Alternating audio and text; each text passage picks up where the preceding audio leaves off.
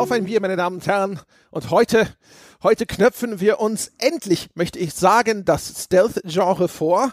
Und wir werden uns dafür auch noch eines Beispiels bedienen. Wir haben uns rausgepickt die erste Mission oder die erste richtige Mission aus dem Hitman Reboot. Ich glaube, das ist aus dem Jahre 2016.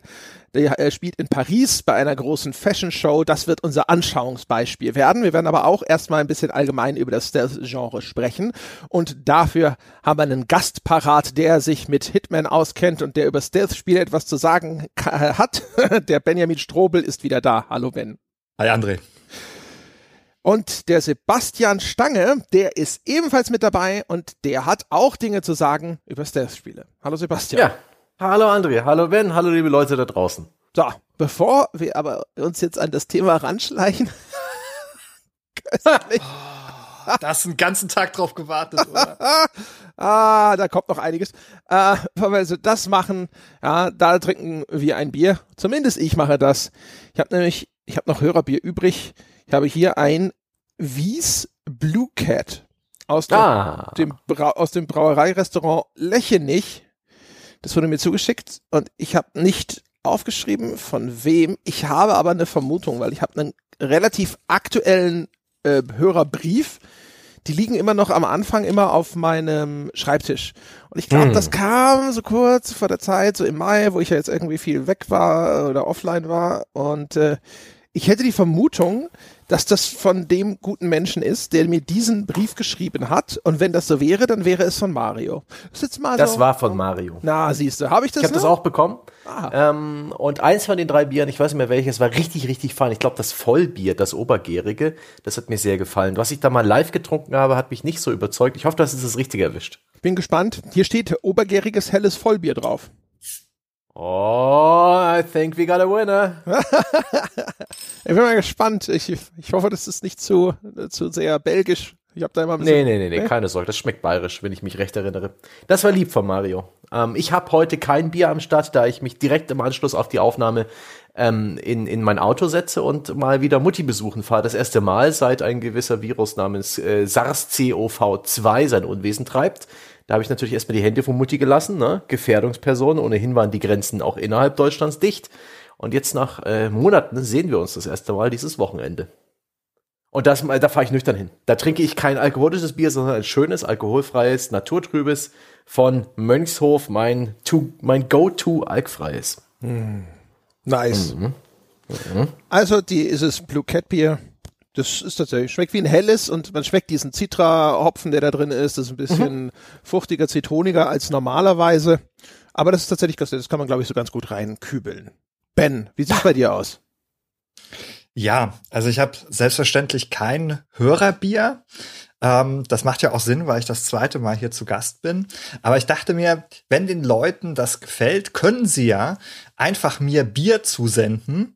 Ähm, und dann muss ich dir sagen, André, man hat mir Hörerbier zugesendet, ich muss wieder eingeladen. Ah. Ähm, Phishing vor äh, Hörerbier und dann auch noch ähm, für eine Fortsetzung, bevor wir überhaupt anfangen zu sprechen. Hart, das ziemlich hart dreist eigentlich. Ne? Alkoholische Schwarzarbeit. Das ist ja, aber es ist ja. natürlich eine gute Kostenauslagerung, wenn man so will. Ne? Du wirst in Bier bezahlt und nicht von uns. Das passt schon irgendwie. Für mich scheint das jetzt, das klingt schlüssig, so auf einem ökonomischen Level. ja, aber um äh, zur Sache zu kommen, ich habe mir das letzte Mal den Fauxpas erlaubt, äh, mich abfällig über Malzbier zu äußern. Und deshalb äh, bin ich heute angetreten mit einem Malzbier. Ähm, natürlich wieder von Flensburger, äh, meiner Heimatbrauerei. Ein Flensburger Malz, äh, das gibt's heute bei mir. Moment mal, du hast also das letzte Mal dich abfällig über Malzbier geäußert? Und heute kommst du mit dem Malzbier an. Also entweder hast du, da muss ja ein Umdenken stattgefunden haben, oder gab es da öffentlichen Druck? Kamen da Menschen mit Fackeln und Heugabeln und äh, abgeschlagenen Malzbierflaschenhälsen? Ja, ich wollte eigentlich eher, dass es nicht äh, missverstanden wird. Ich wollte signalisieren, dass ich zwar ein bisschen äh, ein Witzchen über das Malzbier äh, gemacht habe letztes Mal, aber das ist selbstverständlich nicht mm. bedeutet, dass ich das Malzbier nicht auch ehre. Ja. Ähm, und um das auch unter Beweis zu stellen, äh, habe ich mir heute eins. Du könntest in die Politik gehen, ja? Mit so viel, äh, Mit so viel Wankelmut und fehlender gerader Linie. Ich finde, er spricht schon, als ob hier der, der Verband der Malzbierfreunde gerade eine Pistole an seiner Ja, Schläfe hält. ja, wenn, ja. wenn, wenn du Hilfe brauchst, ja, sag das Codewort. Ja, aber du meinst mit Malzbier aber auch so ein alkoholfreies, sowas wie Wienermalz oder Karamalz, ne? Ganz genau. Boah, das was habe ich lange nicht mehr auch getrunken. alkoholfrei. Ich habe bestimmt jetzt mal schon widersprochen. Malzbier ist wunderbar. Es ist die, Sch die Schokolade unter den Bieren, ja. Da kriegst du deinen Zuckerschock für den Tag, das kannst du schön reinkippen, wunderbar. Muss man mal so, ne? Ich habe übrigens noch eine Entdeckung zu verkünden. Äh, muss mich echt beherrschen, dass ich dann jetzt nicht während des Podcasts auf einmal irgendwelche Fressgeräusche mache. Ich habe nämlich durch Zufall in dem Asialaden habe ich gekauft Blue Elephant Thai Nuts, also thailändische Nussmischung, sage ich jetzt mal einfach so. Und da sind halt Erdnüsse drin und Cashewkerne und das ist aber und, und diese komischen Reispuff-Dinger, die in so asiatischen Nussmischungen auch gerne immer mit drin sind, aber es ist gemischt mit getrockneten Kräutern. Und das schmeckt fantastisch. Könnte ich mich dran totfressen, nachdem ich das jetzt entdeckt habe. Das Ist es so ein bisschen äh, rötlich-chiliartig gefärbt und sind die Nein. Nüsse alle so ein bisschen weich und matschig? nein. Okay, nee, nee. das ist nicht das, was ich zuletzt mal hatte. Okay. Erstens ist also die Dose selber ist komplett blau und die Nüsse, die sehen normal aus. Die sind auch nicht Chili, sondern es schmeckt nach Zitronengras und nach Limettenblättern und solchem Schnickschnack. Oh. Okay, ich, ich bin neugierig. Also ich find's find's sehr geil, muss ich sagen. Das ist echt, das ist guter Scheiß. Ich habe das aufgemacht und es sieht ein bisschen aus wie diese Trockengemüsepackungen, die bei so Fertigsuppen dabei sind. Ja. Mhm. Und da war ich erst sehr skeptisch, aber zu Unrecht. Ja. Okay. Elephant, äh, äh, Elephant Elephant. Nuts. Blue Elephant. Blue Elephant. Ja, okay, das Thai muss ich mir Nuts. merken. Dann die, die, da werde ich mal diese Nüsse ausprobieren. Vielleicht. Ich war da sehr, Ähm. sehr zufrieden. Ja. Leute, klickt auf den Affiliate-Link in der Beschreibung. ja die beste Ja. äh, Entdeckung seit Erfindung der Wasabi-Nuss, sage ich jetzt mal so. Jetzt aber gut mit Jetzt- Produktempfehlungen. Na gut. Na dann, dann reden wir doch mal über Stealth-Spiele. Mhm. Ja, über Schleichspiele, sagt man das heutzutage noch? Ja, ne, so ein bisschen, oder? Hier Kann man machen, ja. Kann man noch, ne? Ja. Ähm, und ich, ich würde, würde mal anfangen wollen, einfach nochmal auf einem sehr hohen Level anzufangen und äh, zu fragen, was glauben wir denn, ist denn tatsächlich so ein bisschen die zentrale Fantasie, die ein Schleichspiel bedient? Worum geht's da eigentlich? Also man verbindet das Genre ja eigentlich damit, dass man Gegnerkonfrontationen über weite Teile aus dem Weg geht, dass man Gegner vielleicht isolieren muss, einzeln aus dem Weg räumen Mhm. muss und so weiter. Das ist jetzt auch natürlich sehr stark angelehnt, ein bisschen diese Beschreibung an Hitman, das über das wir später sprechen wollen und werden. Ähm, und ich erinnere mich, das werde ich jetzt vielleicht einfach mal als erste These in den Raum werfen, dass ich immer sehr äh, stark auf die Karte gesetzt habe, zu sagen, ich finde, die Schleichspiele haben einen sehr stark auch, ähm, das ist auch eine Power Fantasy, aber anderer Art. Während bei den Shootern diese, diese Macht des Spielers darin besteht, dass du halt einfach Hundertschaften von Gegnern über den Haufen ballern kannst, ist es hier eher so dieses leicht voyeuristische. Du Mhm. bist ja immer der Wolf im Schafspelz. Das ist mir, ging mir vor allem bei Hitman so. Du stehst da, das Spiel ist auch sogar darauf angelegt, schon in dieser ersten Mission, dich sehr nah an dein Zielobjekt direkt rankommen zu lassen. Der steht da, kaum 10, 20 Meter von dir entfernt und er ahnt nicht, wer du bist. Und das ist schon so ein ganz geiles Gefühl, finde ich, wenn man so das spielt und Ja. wenn man sich so ein bisschen in diese Rolle reindenkt. Dieses, dieses Machtgefühl von, die wissen alle gar nicht, was hier gerade passiert. Oder die sehen mich nicht. Das bei Hitman ist eher so wirklich der Wolf im Schafspelz. Du bist praktisch in einem sozialen, ähm, in einer sozialen Umgebung, in der du einfach au- untertauchst und niemand weiß genau, dass du in Wirklichkeit eben ein Auftragskiller bist. Bei vielen anderen Spielen ist es ähnlich voyeuristisch schön. Man denke an Thief, ne, wenn dann plötzlich anfangen, die Wachen sich zu unterhalten und man steht im Schatten und belauscht die. Das ist eher dieses voyeuristische des nicht gesehen werdens, äh, dass sich da Menschen so verhalten, als wärst du nicht anwesend. Das ist ähnlich reizvoll. Ja, also mir geht es äh, ähnlich will, du hast das schon sehr gut beschrieben, André. Also es ist eine Power Fantasy auf jeden Fall. Ähm, da gehe ich komplett mit. Normalerweise ist es ja so, dass du deshalb die Power hast, weil du einfach schier stärker bist, die krasseren äh, Waffen und äh, äh, ähm, ja, die größere Firepower hast. Und bei Stealth Games ist es halt so, dass du in allen anderen Aspekten überlegen bist, aber in dem nicht. Das heißt, du möchtest, also wenn dich jetzt irgendjemand entdeckt, dann machen die Hundertschaften von Wachen dich einfach nieder. Äh, da hast du keine Chance. Aber du bist ja ein gerissener Hund, ne? Und deshalb kriegen die dich nicht. Und das, das macht mir richtig Spaß daran. Die Idee, ähm, dass du da rumschleichst, dass du klüger bist als die anderen, dass du dir da ins Fäustchen kicherst, während du da eben deine 20 äh, Meter entfernt stehst von deinem äh, Opfer, das nichts ahnt. Ähm, und diese, diese Idee, alle so zu überlisten und geschickt zu umschleichen und dann am Ende fortzugehen, als wäre man nie da gewesen, das finde ich ist der ganz große Spaß. Ja, ich finde, eine Stärke von den Stealth Games ist auch eben diese Nähe. Also es gibt ja verschiedene Sachen. Jetzt einmal diese Situation in, in Hitman, weil Hitman dieses Verkleidungssystem hat. Aber in den allermeisten anderen Stealth-Games ist es ja so, dass man tatsächlich schleicht und dass halt einfach man ähm, außerhalb der Sichtlinien von Gegnern bleiben muss.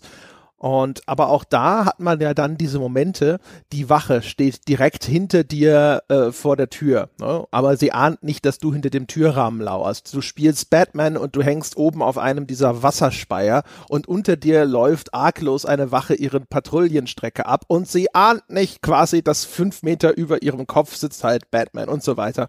Und mhm. das ist schon sehr attraktiv. Das sorgt auch für wirklich ähm, Spannungsmomente gerade wenn so eine Wache zum Beispiel in Bewegung ist ähm, das hatte ich jetzt beim Spielen von Hitman zum Beispiel auch einmal. Da hatte ich mich, man kann da auch ja in die Hocke gehen und dadurch so wirklich traditionell nenne ich jetzt, jetzt, jetzt mal schleichen. Und da war ich hinter so einem großen Transportkiste Entdeckung und dann lief der um diese Kiste rum und ich bin parallel halt immer so um die Kiste rumgelaufen, dass diese Sichtlinie unterbrochen war. Und das ist dann natürlich schon spannend. Ne? Und das ist auch ein cooles Gefühl, weil du dann halt in diesem Falle sogar durch dein Zutun und nicht nur durch die übernatürlichen Unsichtbarkeits- und Verkleidungsfähigkeiten, die das Spiel dir an die Hand gibt, ähm, ähm, äh, quasi nicht gesehen wirst, ne? obwohl er so nah dran ist. Er steht fast schon quasi auf dir drauf. Das ist ja ein Spannungselement, das man auch in Filmen zum Beispiel, gerade im mhm. Horrorfilm ist es total populär, da halt mit dieser Umkehrung, ne? da schleicht das Monster unmittelbar hinter den potenziellen Opfern entlang. Ne? Und dann müssen sie sich den Mund zuhalten und den Atem anhalten, damit sie nicht entdeckt werden. Ja, der Nazgul äh, auf der Straße und die Hobbits, die Hobbits unten am Hang unter der Baumwurzel. Ja, oder Scream, wenn sie dann nach dem, ich glaube Scream 2, wo sie nach dem Autounfall über den bewusstlosen Killer drüber klettern müssen und so. Ne, diese hm. unmittelbare Nähe zu einer Bedrohung und auch einer ernstzunehmenden Bedrohung äh, ist ja auch jetzt in Spielen wie Alien Isolation oder sowas oder auch in ähm, äh, Outlast und so, die, wo sich das dann umkehrt, ne? wo du mhm. dich wirklich nur versteckst und dann guckst du durch einen Spalt raus in irgendeinem Schrank, in dem du dich versteckt hast und draußen schleichen die Monster durch die Gegend und du musst halt hoffen, dass du nicht entdeckt wirst. Ne? Und aber die sind ja auch dann häufig darauf getrimmt, ne? diese Nähe herzustellen, dass du wirklich das Gefühl hast, wenn du jetzt zu doll ausatmest, dann merkt es das schon. Ja. Das sind doch gleich zwei verschiedene Rollen eigentlich. Das gibt dieses äh, Stealth als Gejagter, nicht so häufig, ist auch nicht so e-, eher im Horrorbereich, siehe in Isolation, siehe Amnesia und so weiter. Obwohl Amnesia, glaube ich, hat gar kein Stealth, sondern eher bloß Flucht. Und sehr viel häufiger ist dann doch Stealth als Machtfantasie. Äh, nicht so diese Kriegermachtfantasie der Stärke und des äh, Tötens, sondern diese Machtfantasie des, ähm, ja, des Tricksters, des Geheimagenten. Jason Bourne ist da für mich auch ein, ein Klischee das in, in solchen Spielen immer wieder auch äh, herangezogen wird und, und abgebildet. Ja, ich finde es ganz spannend, ähm, wie ihr das auch nochmal erwähnt habt, also in diesem anderen Fall, auch wo man gejagt wird, also die Perspektive, mhm. die man eher so in Filmen auch äh, einnimmt meistens. Und da ist es ja so, ähm, ich glaube, da gibt es dieses Beispiel, äh, das berühmte mit der Bombe unter dem Tisch. Und wenn du weißt, dass die Bombe da ist, ist es viel spannender, als wenn du es nicht mhm. weißt. Wenn plötzlich der Tisch explodiert, ja toll. Ähm, das ist eine langweilige Dialogszene gewesen äh, und am Ende explodiert ein Tisch. Aber wenn du weißt, dass die Bombe tickt, dann wird es äh, wahnsinnig, wahnsinnig spannend. Und so ist es ja auch so äh, bei Alien Isolation, wenn du dann, wenn dann dieser Punkt auftaucht auf dem Radar oder du es rasch, rascheln hörst, in, äh, rasseln hörst in den, in den Schächten. Ähm, und andersrum beim, beim Hitman, da weißt du es natürlich auch, weil du bist ja die Gefahr. Und du bist ständig da. Ja, genau, da bist du das Monster, wenn du so willst. Ne? Gerade bei mhm. Hitman, wo du ja auch noch in die Rolle von einem im besten Fall ambivalenten Charakter schlüpfst. Ja, du bist ja ein Auftragsmörder. Ähm, das Interessante ist, dass theoretisch immer möglich ist, dass das Spiel dramaturgisch so umschlagen kann. Also es kann aus dieser Machtposition in einem Augenblick auf einmal diese Position der Verletzbarkeit werden, wo du fliehen musst oder wo du ein bisschen zittern musst, dass du nicht entdeckt wirst, weil deine Spielfigur per se erstmal so verletzlich ist. Also jetzt gerade im Falle von Hitman, aber auch in vielen anderen Fällen, Metal Gear Solid und so, haben diese Figuren ja inzwischen zumindest ein enormes offensives Potenzial. Ne? Mhm. Aber das sind halt so Glass Cannons, würde man vielleicht sagen. Also haben äh, enorme Offensive, können Gegner mit einem Schuss niederstrecken und erwürgen und weiß auch immer was. Ne? Aber sie, sie selber vertragen halt nichts. Und das heißt also, wenn du jetzt von drei Wachen gleichzeitig entdeckt wirst, kriegst du vielleicht eine noch rechtzeitig weggeschossen, aber die anderen lösen Alarm aus, schießen auch auf dich und so weiter und so fort. Das ist extrem unangenehm und selbst wenn du entkommen kannst, du hast sogar das, auch das, so wie das Spiel angelegt ist, du hast immer das Gefühl, okay, das ist jetzt eigentlich auch wenn ich nicht gescheitert bin, aber jetzt ist schon mal irgendwie was schiefgelaufen. Ich habe das mhm. nicht optimal gespielt und bei Hitman gibt es ja sogar auch eine Punkteabrechnung am Schluss, die dich dann entsprechend sanktioniert dafür. Mhm. Das finde ich total spannend, dass diese, das Stealth-Gameplay eigentlich wirklich in diese Phasen unterteilt ist. Diese Phase des Niemand weiß von mir, ich bin unentdeckt. Dann gibt's vielleicht die Phase des ähm, Ich habe Leute auf mich aufmerksam gemacht, vielleicht indem irgendwo eine Leiche rumliegt, vielleicht indem es irgendwo ein Geräusch gab. Da finde ich auch Hitman sehr spannend. Da reagieren auch Leute darauf, dass zum Beispiel eine Waffe am Boden liegt. Und dann, dann wird irgendwelchen Leuten Bescheid gesagt von der Security und die kommen her und sagen, das darf aber nicht sein, heben die Waffe auf und bringen sie weg. Und ähm, das ist schon, das ist spannend, das ist ein schöner Moment, dieses, dieser gelb-orange Grad. Aber dieser Punkt, und ich bin, ich bin nicht unbedingt, ich tue mich immer ein bisschen schwer mit Stealth-Spielen. Dieser Punkt, wo man entdeckt wird, wo der Alarm plärt, wo mehrere Wachen Alarm machen und sagen, da ist jemand, ob das jetzt ein Assassin's Creed ist, ein The Last of Us, ein Metal Gear Solid oder ein Hitman, das ist für mich in dem Moment schon das Scheitern, obwohl die Spiele dann ja meistens weitergehen. Bei Hitman gar nicht mal so sehr, da ist man relativ schnell wirklich einfach tot. Bei anderen Spielen gibt es dann vielleicht die Fluchtsequenz, wie Assassin's Creed, wo man dann irgendwann ähm, den Leuten entkommen ist mit den Parkour-Moves und in irgendeinen Heuballen gesprungen ist. Oder bei Metal Gear Solid 5 beispielsweise gibt es wunderbare Möglichkeiten, da einfach in Shooter-Gameplay zu wechseln oder auch wieder in Stealth zurückzukehren. Das finde ich super spannend. Da unterscheiden sich die Spiele auch so wunderbar und da finde ich, da habe ich den meisten Respekt vor Spielen, die das gut machen, weil den Moment, wo man entdeckt wird, der ist für mich eigentlich schon Spielabbruch, Reset. Ähm, aber wenn ein Spiel dann noch cool genug ist und ich kann weiterspielen, ich kann es immer noch hinbekommen und ich kann mich immer noch cool fühlen, Ma Masterclass. Das ist tatsächlich so der Make and Break mhm. Point, finde ich, auch für solche Spiele, ob das funktioniert oder nicht. Ich bin aber auch die Fraktion äh, F5 äh, und F7. Ähm, also schnell, schnell speichern und schnell laden bei solchen äh, Spielen. Aber ich muss gerade noch mal mit einer Anekdote einknüpfen aus Hitman, weil es einfach zu geil war. Ähm, was du gerade beschrieben hast mit der Waffe, die am Boden liegt, da, da droppt also so eine Waffe, so ein, die ich da, also die hat es nicht von allein verloren. Ich habe da so meinen Teil dazu beigetragen, droppt da diese Waffe auf den Boden und dann kommt da so einer und meint so, boah, da liegt ja eine Waffe, was ist, wenn hier Kinder spielen? und nimmt die, legt die zwei Meter weiter nebenan auf den Tisch. So, jetzt ist sicher. Jetzt ist sie für Kleinkindern sicher, ja. ja. Also großartig. Also manchmal macht, macht diese KI so lustige Sachen. Ähm, ja, da kannst du darüber schmunzeln, aber äh, ähm, was du beschrieben hast, ähm, dieser, dieser Punkt, was passiert eigentlich, wenn ich entdeckt mhm. werde, ne? Ähm, das ist, glaube ich, total wichtig. Ähm, auch dafür, ob das Spiel Spaß macht. Äh, ich glaube, es ist, eigentlich ist es irgendwie so eine komische, ähm, eine komische Entwicklung, die gar nicht so gut ist, finde ich, dass man, dass man bei solchen Spielen ganz schnell dazu neigt, ah, ich habe verkackt, jetzt muss ich hier mal äh, neu laden. Ähm, so zwei Minuten vorher, wo ich noch in, in, im sicheren Schatten stand und dann probiere ich das so lange immer wieder, bis ich das äh, zur Perfektion äh, geschafft habe und sonst lade ich. Das ist eigentlich ein bisschen schade, äh, weil man dann ja einen Teil dieses Spielloops auch verpasst ähm, nämlich den so irgendwie improvisieren. Ich mhm. muss jetzt äh, entkommen. Also äh, greife ich noch mal jemanden an oder springe ich lieber durchs Fenster und wo verstecke ich mich? Ähm, das ist ja dann ähm, so eine High Alert äh, irgendwie Improvisationsphase, mhm. was ja auch ein total spannender Teil sein kann. Aber ich glaube, die muss auch wirklich gut gemacht sein, damit man damit man das ja. macht, damit man sagt, ich, ich äh, begebe mich da hinein, weil das auch ein interessanter Spielteil ist. Und oft ist er das nicht. Wenn ich jetzt 80 Sekunden lang, bis der Alarm vorbei ist, in einer Kiste hocken und warten muss, in der Zeit habe ich dann F7 mhm. gedrückt und einfach neu gespielt, weil ich nicht, weil was ist das für ein Spielen, äh, äh, minutenlang in der Kiste zu hocken? Ja. Ich würde Assassin's Creed äh, war bei mir so ein Spiel, wo ich, äh, wo, wo ich es als furchtbar frustrierend empfunden habe, wenn ich entdeckt wurde, weil dann auch wirklich mehr oder weniger überall auf der Map plötzlich Wachen auf mich aufmerksam geworden sind und es hat sich nicht mehr irgendwie cool angefühlt, mit der Situation umzugehen. Hingegen Metal Gear Solid 5 ist für mich die Masterclass eines Spiels, wo man äh, auch selbst verkacken kann und mit der Situation immer noch so viele Möglichkeiten zu haben, auch ins Stealth zurückzukehren, die, die wenigen Wachen, die jetzt gerade auf dich aufmerksam geworden sind, vielleicht auszuschalten, bevor sie mehr Verstärkung rufen. Und wenn Verstärkung kommt, die weiß auch gerade nicht, wo du bist, dann bist du wieder in so einem Halbstealth unentdeckt, aber die Leute wissen, dass du da bist. Und das ist so, das ist so geil. Im Detail ist diese KI überhaupt nicht schlau, lässt sich exploiten wie die Angst. Es gibt so viele lustige YouTube-Videos, aber das ist für mich die, die, die Best Practice.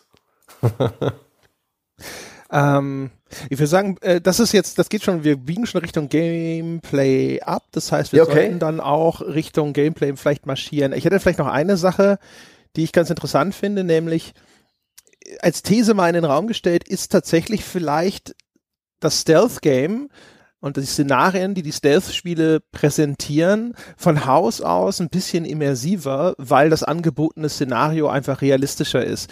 Also man hat ja genauso im Shooter auch dieses der eine gegen Hundertschaften. Mhm. Und es ist natürlich jetzt aber viel frappierend unrealistischer, wie du dich da durchfräst, ja, wie so ein Rambock da durch eine Tür brichst, indem du einfach alles über den Haufen schießen kannst. Währenddessen, man kann sich schon viel eher vorstellen, dass es diesem hochtrainierten, im Labor gezüchteten Superattentäter in Hitman möglich ist, erstens verschiedene Kleidungs äh, hier Kostümchen oder mhm. äh, gestohlene Kleidung anzuziehen, sich als Kellner auszugeben, einfach außerhalb von einem Sichtbereich zu bleiben und dann Leute aus dem Hinterhalt abzumurksen. Ich finde, das ist etwas, da fällt mir, wenn ich so drüber nachdenke, ist eigentlich viel leichter, das als ein realistisches Szenario zu akzeptieren, auch wenn es dann in den Details natürlich trotzdem immer noch extrem unrealistisch ist. Aber ist das so ein Ding? Die, ähm, die Welten von Stealth-Spielen sind zudem meistens schon, also gerade jetzt mit Blick auf Hitman, die gehen häufig schon so ein bisschen in Richtung, was man Immersive Sim nennt. Das heißt, es sind reduzierte Simulationen der echten Welt, aber die einen ziemlich hohen Detailgrad aufweisen, mhm. was sicherlich daran liegt, dass man so lange Zeit in einer Beobachterposition ist in diesen Spielen. Das heißt, in diesen Spielwelten muss dann auch irgendwie was passieren, da muss auch was zu entdecken sein. Und so habe ich das Gefühl, dass das vielleicht als, als Genre von Haus aus schon so angelegt ist oder auch ein Ansprüche stellt an seine Entwickler, die dazu führen, dass das für die Leute, denen das dann inhaltlich gefällt, eine sehr immersive Erfahrung anbietet. Mhm denke schon, dass es auf jeden Fall ein Stück weit glaubwürdiger, immersiver ist, weil eine Ein-Mann-Armee, das ist eine, so eine, wirklich so eine Power-Fantasy, das ist Bullshit, das weiß man auch, wenn man irgendwie so einen Shooter spielt, dass man das selbst nicht können würde, aber der, der Schleichende, wenn er nicht gerade irgendwie mit tausend Gadgets ausgestattet ist, ist ja einfach nur clever und, und hat den Überblick. Und äh, er hat keine Superkräfte, er hat nicht irgendwie, äh, weiß ich nicht, den Laser, äh, Laserschwerter, ähm, den, den Röntgenblick oder sonst irgendwas, obwohl man das ja oft hat. Und deswegen fühlt sich das, glaube ich, auch ein bisschen echter an näher dran. Dazu diese Nähe, das langsamere Tempo, das dadurch äh, die, die, die, die, die dichte designte Spielwelt. Ich finde, das ist einfach eine schöne Geschmacksrichtung.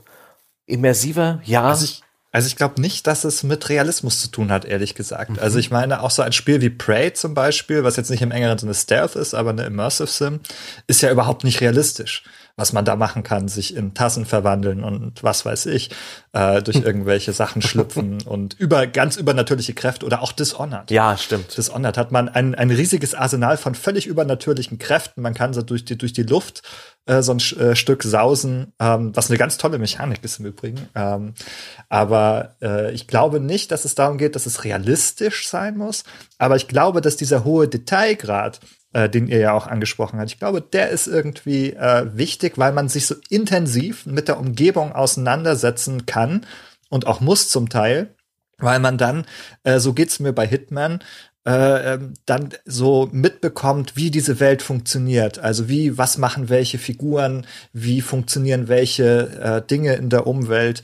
Und weil man sich so ein bisschen auch so mit diesen Logiken auseinandersetzen muss, so ein bisschen wie beim wie bei Far Cry, wo man dann so überlegen kann, ah ja, wenn ich jetzt den Käfig aufschieße, dann wird es irgendwie dazu führen, dass die Wachen mit den äh, Tieren kämpfen oder so. Also es ist ja auch schon so ein bisschen so ein sandboxiges Element oder immersives Element, wo dann diese Systeme so ineinander greifen, die die da simuliert werden. Und so ist es bei, bei solchen Spielen wie Hitman sehr, sehr stark. Und ich habe das Gefühl, dass es daran liegt, ähm, dass man da so tief auch eintaucht. Das ist ein guter Punkt. Du bist bei, bei einem Shooter, sagen wir mal, wenn Hitman ein Shooter wäre du müsstest einfach nur irgendwie dich da reinballern und den, den, die Zielperson umbringen und die ganzen anderen Wachen auch erschießen.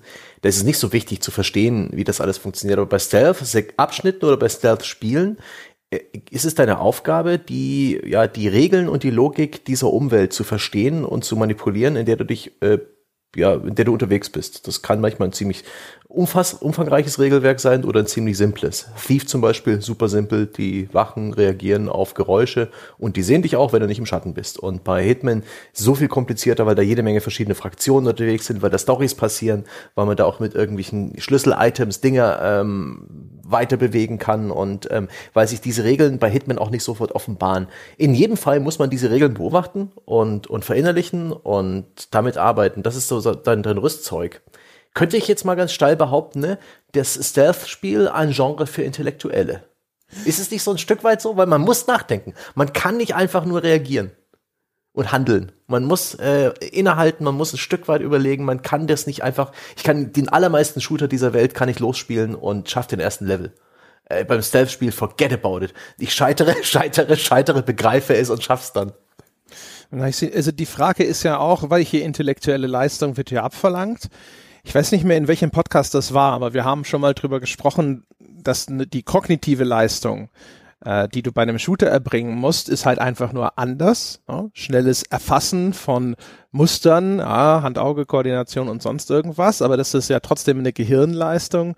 Und umgekehrt, wenn man jetzt über einen intellektuellen Anspruch spricht, dann würde man ja normalerweise auch eher komplexere Aufgabenstellungen und Probleme erwarten. Mhm. Und dann weiß ich nicht, inwiefern das zum Beispiel diese Stealth-Spiele in den meisten Fällen dann tatsächlich einlösen können, wenn das die, äh, die der Anspruch wäre. Äh, gut, es gibt jämmerliche Stealth-Sequenzen. So ein, ein Uncharted zum Beispiel, wo sich jede Wache alle zwei Minuten mit dem Rücken allein äh, zu einer Deckung dreht, wo sie einfach nur darauf wartet, jetzt in diesem schönen Moment von dir darunter gerissen zu werden, wo das ganze Level-Design schreit, kriech da lang, kletter da hoch, hier bist du sicher. Das ist natürlich auch keine Herausforderung. Aber den etwas komplexeren Spielen sehe ich dann schon, da ist man muss es vorher lernen und das ist was anderes als dieses ähm, eher ja, Muskelgedächtnis-Shooter-Skillset. Äh, ja, schon, aber, also pass auf, ich werde dir jetzt widersprechen, aber ich ja, okay. werde vorher jetzt sozusagen umschwenken zu diesem Hitman-Level, den wir uns okay. ausgesucht haben und kann es dann daran gleich besser erläutern. Sehr schön. Also, wir haben uns, äh, wir haben uns nämlich verabredet, dass wir alle die erste richtige, es gibt noch Tutorial-Missionen, die erste richtige Mission in diesem Hitman-Remake spielen werden. Und ähm, jetzt erkläre ich mal so ein bisschen für die Leute, die Hitman vielleicht nicht kennen oder die das nicht gespielt haben, wie das Ganze so grob funktioniert. Also man ist ein Auftragskiller, Agent 47, inzwischen relativ bekannt. In dieser ersten Mission, da soll man zwei Zielpersonen ausschalten. Es gibt in dem Falle jetzt standardmäßig keine zusätzlichen Bedingungen. Es gibt aber später im Spiel auch die Möglichkeit, dass das Spiel dir noch sagt, du musst eine bestimmte Verkleidung tragen, wenn du die ausschaltest ähm, du musst, musst die bitte schon auf bestimmte Arten um die Ecke bringen und so weiter und so fort. Das Ganze findet statt in irgendeinem herrschaftlichen Anwesen, so ein riesiges, pompöses, dreistöckiges Haus. Und da ist auf dem unten im Erdgeschoss, da findet eben diese große Fashion Show statt. Da gibt's den Viktor Novikov, das ist so der Fashion-Mogul, der, der ganze, diese ganze Veranstaltung schm äh, schmeißt. Und dann gibt's da noch die, wie heißt sie, Dalia Morgulis? Mergulis? Mag Margulis, sein, sein, sein weiblicher Sidekick jedenfalls. Und eigentlich heimlich angeblich so ein bisschen das Gehirn dieser Operation. Die zwei sind äh, böse Informationshändler, die haben sich so eine Knockliste verschafft, die kennt man inzwischen auch aus diversen Agentenfilmen. Das sind im Grunde genommen so ein bisschen, das ist so, als ob jemand irgendwo die ganzen Klarnamen und Postadressen von Geheimagenten aufgeschrieben hat, die gerade undercover arbeiten. Wenn diese Liste also irgendwem in die Hände fällt, dann kann er die alle enttarnen, die ganzen äh, bösen Terrororganisationen Föderation und die ganzen feindlichen Regierungen, wo gerade diese Undercover-Agenten sind, die können die alle um die Ecke bringen. Das ist also total wichtig, dass man äh, die ausschaltet. Die äh, nutzen nämlich diese große äh, Fashion-Gala von ihrem Modelabel Sanguine nur als Deckung, als Tarnung für eine Auktion, die dann eben im obersten Stockwerk dieses Anwesens stattfindet, wo sie diese Liste und andere Sachen meistbietend versteigern. Und als Hitman habe ich eine Reihe von Fähigkeiten. Die wichtigste ist, dass ich mich eben verkleiden kann. Das heißt also, ich kann entweder Verkleidung irgendwo in diesem Level, das ist ein sehr weitreichender Level. Das sind alles so wirkliche, fast schon Mini-Open-World-Hubs, in denen man sich in dem Spiel bewegt. Und da kann ich eben eine Verkleidung von einem Kellner zum Beispiel finden. Die liegt vielleicht einfach nur irgendwo rum, dann ziehe ich die an. Und dann kann ich überall dorthin, wo Kellner zugelassen sind. Das ist in dem Falle hauptsächlich das Erdgeschoss und der Keller, glaube ich, zu einem gewissen Grad zumindest. Und wenn ich die dann anhabe, dann erkennen mich die Leute entweder gar nicht, vor allem wenn sie in einer anderen Berufsgruppe arbeiten. Die ganzen Bodyguards, die sehen nur, aha, Kellner, der darf hier hin, alles klar. Ich glaube, andere Kellner, weil die mich, weil sie sich untereinander kennen, die werden dann schneller auf mich aufmerksam. Aber auch da, ich werde nicht sofort enttarnt, es dauert ein bisschen, da baut sich dann auch so, so kleine Balken auf, die mich warnen, oh, da sieht dich jemand, der in der Lage ist, dich zu enttarnen und du musst jetzt schnell Abstand gewinnen, damit er nicht sagt, so Moment mal, was ist denn das da für ein Typ, der in äh, so Kellnerklamotten rumläuft. Und das gilt für alles in dem Spiel. Du kannst dir nämlich diese ganzen Kostüme auch gewaltsam aneignen, indem du jemanden irgendwo in ein abgeschiedenes Eckchen lockst und den entweder bewusstlos schlägst, strangulierst oder eben umbringst und dann kannst du dir diese Klamotten trotzdem aneignen. Und das nächste ist, dass du entweder kannst du dich, du bist selbst bewaffnet, du hast eine schallgedämpfte Waffe, du hast so eine Klavierseite, die zwischen zwei Stöcken gespannt ist, mit dem du Leute strangulieren kannst und so. Du kannst noch viele andere Sachen in den Leveln finden, Gift zum Beispiel, mit dem du Leute dann einfach Sachen in den Drink mischen kannst. Äh, das gibt's auch noch in zwei Ausführungen. Das eine Gift, da müssen die nur kotzen gehen, damit du die auf den, ihnen auf dem Klo auflauern kannst. Das andere bringt sie direkt um die Ecke. Und dann gibt es auch noch so, sag ich mal, Umgebungsgefahren, die du dir, die du ausnutzen kannst, wie zum Beispiel Kronleuchter, die man Leuten aufs Haupt fallen lassen kann. Du kannst an einer Stelle so ein Stromkabel manipulieren und damit eine Pfütze unter Wasser setzen. Dann musst du halt aber sehen, dass du die Zielpersonen an den richtigen Ort lockst, um sie um die Ecke zu bringen. Und dein Hauptziel ist es, eben diese beiden Zielpersonen, die dir vorgegeben werden, die sollst du um die Ecke bringen. Der Königsweg ist es ansonsten, niemanden umzubringen und das Ganze unentdeckt zu machen. Also ohne, dass jemals Alarm geschlagen wird, ohne dass jemals irgendjemand Verdacht schöpft, weil du da rumläufst. Einfach umbringen und diese Leichen dann verstecken. Das kann man in Schränken tun. Da gibt es auch so, so Truhen, die da rumstehen, wo man die dann verschwinden lassen kann und dann heimlich wieder verdrücken. Ja, das ist das, was das Spiel dir auch durch sein Punktesystem vorgibt als die optimale gewünschte Spielstrategie. Heimlich rein raus, ohne entdeckt zu werden und nur die Leute umbringen, wegen denen du da bist. So. Der, der Silent Assassin, das ist dein absolutes äh, höchstes Ziel, der ungesehene Mörder. Plötzlich sind zwei Menschen tot, niemand hat was gesehen, niemand ist währenddessen drauf aufmerksam geworden und du bist längst weg, wenn der Mord aufgefallen ist. Eine, eine nice Power Fantasy. Genau. So, und jetzt wollte ich an diesem Beispiel, was Leute, verdammt scheiße, was war denn die Fragestellung? Das ging um die intellektuelle Sache, ah, die du mir ja, nicht genau. abnimmst. Richtig, die intellektuelle Herausforderung. Und das ist, da würde ich jetzt widersprechen, weil ich finde, was ich machen muss in Hitman ist hauptsächlich nur Informationsgewinnung. Ich muss lernen, was gibt es denn dort an Möglichkeiten, Leute um die Ecke zu bringen? Ja, da ist ein Kronleuchter, den ich runterfallen lassen kann. Aha, logische Schlussfolgerung. Das ist nicht zufällig da. Ich spiele ja ein Computerspiel. Damit kann ich jemanden umbringen. Und ähm, dann muss ich nur herausfinden, wie kann ich ihn denn an diesen Ort locken.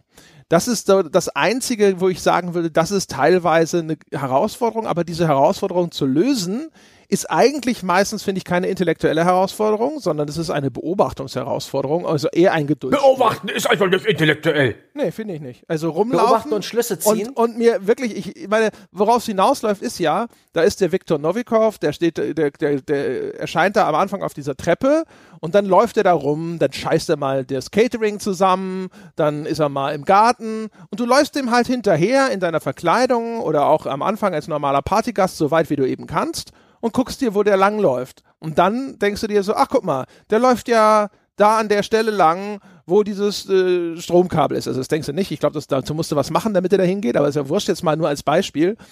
Ja, und dann denkst du dir so, okay, dann kann ich ihn an der Stelle da um die Ecke bringen. Und da du belauscht irgendeinen Kellner, der sich darüber, der darüber redet, dass der einen Lieblingsdrink hat. Und dann denkst du dir halt auch wieder so, ah, mit dem Drink kann ich was machen. Das Spiel blendet das sogar ein, wenn du das aktiviert hast, ähm, wie dieses Opportunity-System. Äh, Und es ist halt einfach nur Information. Information, Information, Information. Und du musst aber nie selber diese irgendeine großartige Denkleistung erbringen, irgendeine großartige Schlussfolgerung treffen oder irgendeine Art von komplexen Zusammenhalt erfassen, sondern du musst halt nur lange genug in diesem Level rumlaufen, bis du alle Informationen eingesammelt Ja. hast. Das ist, äh, zum einen kann ich das auch Hitman vorwerfen, weil ich bin der Meinung, das ist eigentlich, das spielt sich stellenweise wie ein Point-and-Click-Adventure, weil du einfach nur rausfinden musst, welche Gegenstände wo gut verwendet werden können, wo gewisse Schlüssel-Items liegen, um dir dann eben die, äh, die Runs durch den Level einfacher zu machen. Zum Beispiel liegt auf einem Klo irgendwo eine Einladung für diese etwas exklusivere Party in den Obergeschossen. Das muss man wissen, dass sie da liegt. Und wenn man das einmal weiß, dann ist es für dich ein einfacher Weg nach oben. Und das ist in der Tat keine allzu äh, pralle intellektuelle Leistung, die man da äh, bringen muss. Das ist eigentlich relativ langweilig, dass man so lange rumstöbern und so lange Informationen aufsaugen muss, bis man das weiß. Ich finde das ein bisschen äh. Und ähm, aber dennoch, ja, das ist das Spiel sagt dir natürlich, so hier, guck mal, da, äh, da gibt's noch hier diesen komischen Informationsaustausch in dem Pavillon, da ist ja in dem Pavillon, aber du musst schon selber drauf kommen, an welchen Stellen was geht und du musst vor allen Dingen viel experimentieren. Du hast es gerade so erzählt, als ob dir alles sofort klar wäre, nur weil der einen Lieblingsdrink hat. Ähm, das heißt noch lange nicht, dass du genau weißt, äh, wo du Gift herbekommst, wie du ähm, äh, an die Bar rankommst und das musst du alles selbst noch improvisieren und rausfinden und ausprobieren. Ich finde, da ist schon eine gewisse intellektuelle Leistung dabei. Und du musst doch irgendwann rausfinden und verinnerlicht haben, wie zum Beispiel äh, Wachen reagieren auf Geräusche, auf irgendwelches Verdächtiges. Das ist viel Try and Error bei Hitman, finde ich, bis man so eine gewisse Selbstverständlichkeit entwickelt hat. Ein Gefühl dafür, wie diese Spielwelt auf deinen Input reagiert. Also ich glaube, ich würde mich das ein bisschen zwischen euch positionieren. Also ich weiß nicht, ob ich es jetzt irgendwie intellektuelle Leistung oder Spiel für Intellektuelle nennen würde, aber ähm, ich glaube auch nicht, dass es komplett stumpf ist, ähm, weil die Art, wie man Informationen sammelt, ist ja nicht, also in den meisten Fällen zumindest ist es nicht komplett äh, so Try and Error, komplett stumpf und Sachen sind random über dieser, äh, in dieser Karte versteckt, sondern man kann ja auch überlegen, zum Beispiel, wo, wo finde ich zum Beispiel einen Schraubenzieher, mit dem ich was ein Objekt äh, manipulieren, wo ich was lösen kann, damit es äh, jemanden dann später umbringen, umbringen kann. Also man, man, sag ich mal, so ein bisschen informiertes Raten, könnte man vielleicht sagen, weil dann überlegt man sich, ah ja, hier gibt's Techniker, dann schauen wir doch mal da, denn, äh, oder gibt's irgendwie so eine, so eine Reparaturcrew oder so und dann haben die einen Werkzeugkasten und da findet man dann auch ein Werkzeug. Oder wo finde ich denn vielleicht ein Rattengift? Und dann gehe ich da zum Beispiel In die Küche. Äh, unten in den Ke ja, unten in den Keller. Ich gehe da in den Keller, weil dort werden ja, ähm, da ist ja tatsächlich diese, diese Küche auch. Ähm, und dort werden ja Ratten vermutet. äh, und die will man da fernhalten. Wo das Catering diese ganzen Hors d'oeuvres anrichtet, da liegt's auch rum. Und da macht es keinen Sinn. Unten der Keller, das ist so ein gewölbeartiger Komplex. Und das sieht halt aus, als ob das Ganze, das, ne, als ob dieses Anwesen da schon seit mindestens, keine Ahnung, 1600 irgendwas steht und so. Und da liegt der, da liegt das Rattengift auch in so einem Regal, wo man das Gefühl hat, ja, okay, hier sind halt Vorräte und eben auch das. Aber dass das oben in, in so einem Bereich ist, wo man eigentlich davon ausgehen würde, einen wirklich einen teurer Catering-Service, der von so einem reichen Schnösel angeheuert wird, der wird sofort sagen, das kommt nicht in die Nähe von unserem Essen. Da fand ich es zum Beispiel sehr unlogisch platziert. Hm. Und Mhm. Also es kommt durchaus vor, ja. Also ich habe schon häufig die Erfahrung gemacht im Spiel, dass Dinge, die ich irgendwo vermutet habe, tatsächlich auch dort zu finden waren. Ja, es schließt vielleicht nicht aus, dass die dann zusätzlich, also ich meine, für die weniger cleveren, ne? sind die dann auch noch mal irgendwo anders verstreut, sodass man auch, nein, ähm, ich glaube, dass einfach auch äh, die ein bisschen weiter gestreut sind, damit man nicht nur einen Ort hat, wo man etwas finden kann, sondern eben auch mehrere Opportunities hat, mehrere äh, Chancen hat, irgendwie was aufzutun. Aber ich gebe dir recht, logisch ist es an einigen Stellen dann nicht. Und das ist auch irgendwie schade dann, wenn es komplett an der Logik vorbeigeht. Ich habe halt das Gefühl, also, ähm, also erstens, man muss ein bisschen differenzieren, weil es gibt eben dieses System, das ich schon erwähnt habe mit den Opportunities. Und das äh, kann man aber die Anzeige der Opportunities kann man optional deaktivieren. Also ich, das Ding ist jetzt, ich habe Hitman jetzt neu runtergeladen und gespielt. Ich hatte das aber schon mal gespielt, als es damals neu war. Jetzt waren die Opportunities standardmäßig eingeschaltet. Ich weiß aber nicht mehr, ist es das Standard-Setting oder ist es das, was die Steam Cloud aus dem Jahr 2000 irgendwas abgerufen hat, wo ich das letzte Mal gespielt habe. Wenn das eingeschaltet ist, dann zeigt es dir aber alles, dann kaut es dir das alles vor. Also das heißt also, was Sebastian beschrieben hat, von wegen, ja, du musst ja dann erstmal die Schlussfolgerung leisten, weil da jemand über einen Drink spricht von dem Novikov, dass du damit irgendwie was machen kannst oder wo du das findest. Wenn du diese äh, Einstellung aktiv hast, dann fällt das alles weg, weil dann zeigt ja. das Spiel dir an, wo diese Gegenstände liegen, wo du bitte als nächstes hingehst. Das ist dann wirklich wie eine kleine Questkette in einem Rollenspiel, wo dir genau gesagt wird, geh dahin, sammel diesen Gegenstand an, jetzt gehst du dahin, jetzt mischst du hier den Drink, jetzt musst du warten, bis er den trinkt, jetzt geht der kotzen, jetzt läufst du ihm nach, jetzt bringst du ihn um. Herzlichen ja. Glückwunsch. Und das ist schon fast ein bisschen zu viel, also stellenweise auch total mich aus dem Spiel ziehend. Ich hatte den Fall, als ich die Opportunities mal benutzt habe, das bietet mir an, das Spiel, dieser Opportunity zu folgen. Dann drücke ich die F1-Taste und dann erzählt es mir ein bisschen was zu dem Gespräch, was ich gerade vielleicht belauscht habe und was es vielleicht bedeuten könnte das ist auch eigentlich sehr schön, dass diese Spielwelt so belebt ist, eben auch mit kleineren Stories, die parallel passieren. Da gibt es zum Beispiel noch Leute, die undercover dort unterwegs sind, um irgendwas aufzudecken. Das betrifft dich nicht, aber davon kannst du profitieren. Und eine Opportunity, auf die ich gestoßen bin, ist von der weiblichen Zielperson, ihr Laptop, mit dem sie diese Auktion auch äh, durchführt, den kann man manipulieren. Aber da braucht man, wenn man mal hingeht in einem unbeobachteten Moment und auf dem Laptop rumtippt, na, man braucht man irgendeinen USB-Stick, um den zu entsperren. Und wenn ich jetzt F1 drücke, wird mir die, äh, wird mir markiert, wo dieser USB-Stick ist. Und das finde ich total bescheuert. Meine Spielfigur, mein Agent 47, hat nicht die geringste Ahnung, wo der sein könnte. Es gibt keinen keinen Grund zu wissen, dass der irgendwie äh, auf dem Dachboden in 50 Meter Entfernung liegt. Und pop, schon habe ich diesen Marker, den klassischen Quest-Marker, gehe da hin und hole ihn mir. Und da ist echt, das war ein richtig enttäuschender Moment für mich, weil das auch der Run war, wo ich erfolgreich war. Aber ich habe nicht das Gefühl gehabt, den, den Erfolg verdient zu haben. Was für ein blödes hm. Design. Ich kann's, das kann ich total nachvollziehen, weil dann kann man es ja auch nicht mehr auf die eigene Leistung zurückführen. Das ist ja unbefriedigend, wenn einem das Spiel das vorgibt. Dann kann man sich nicht mehr clever vorkommen.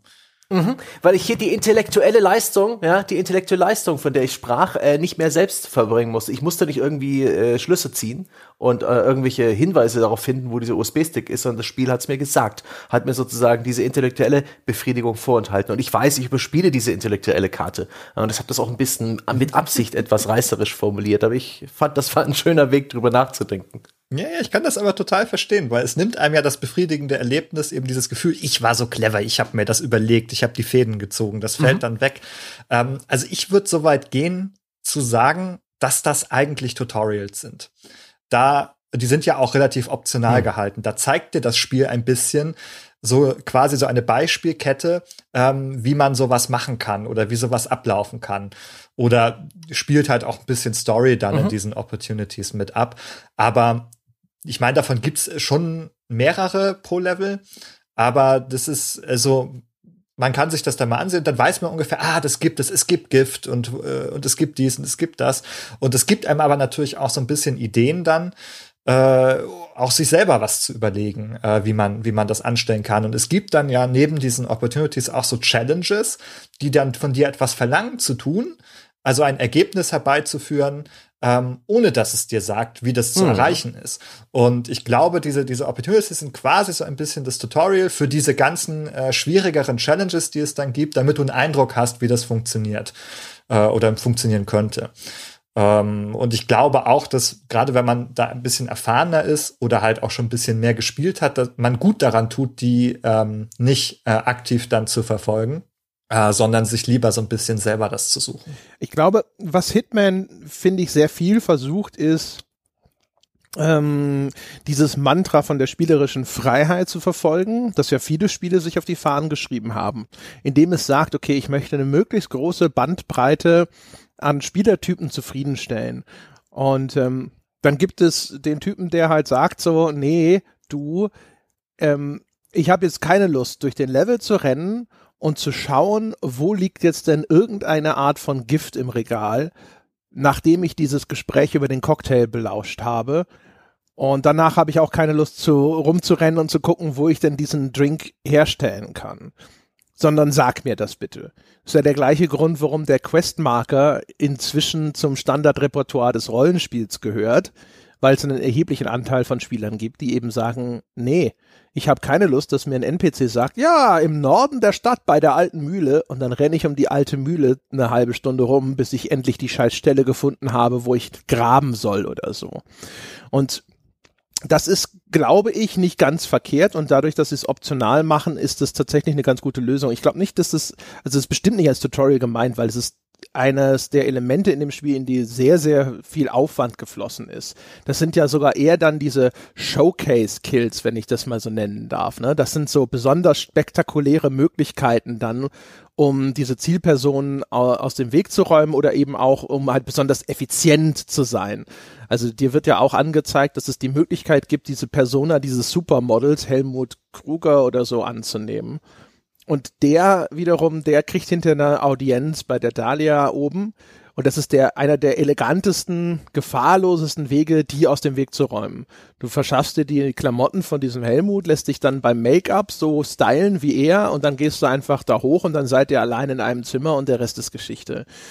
Und das ist halt schon so, ich habe das Gefühl, dass es halt so, das ist für die Leute, die halt ein bisschen mehr an die Hand genommen werden wollen. Hm. Und vielleicht ist auch ein bisschen noch die Hoffnung mit dabei, dass die dann, wenn sie dann da schon mal so überall mit, mit Stützrädern das absolviert haben, dann Bock haben, diese Challenges zusätzlich zu erledigen. Aber ich glaube nicht, dass es der, dass, dass die zentrale Absicht ist, sondern das ist halt eher so, diesen Fächer so breit aufzuspannen, wie es nur geht.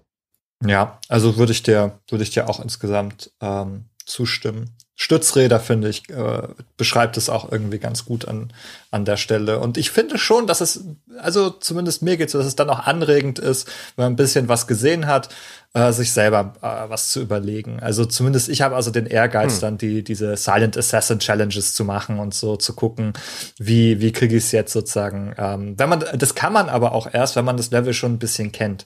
Also wenn man das wirklich gut abschließen will, ähm, dann braucht man schon eine gewisse Kenntnis, was wo mhm. wie ist und wie sich die Leute bewegen, was die so vorhaben, was die für für für Events in ihrem Tag äh, haben, also quasi wann die zur Toilette gehen oder wann jetzt irgendwie da die die die Show losgeht ähm, und so weiter. Ja.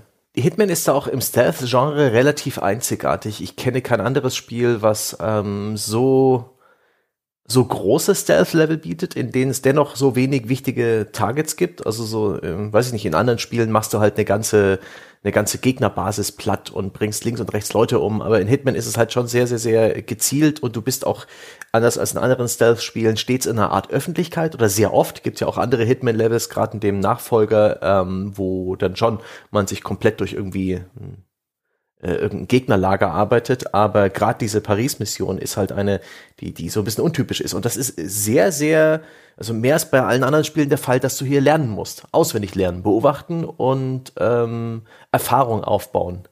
Und das ist, ist nicht so meins, muss ich ehrlich sagen. Man braucht sehr, sehr viel Geduld. Das ist vielleicht das äh, ne, nächste steile These, ja, das, äh, das, das Stealth-Spiel für die älteren Semester.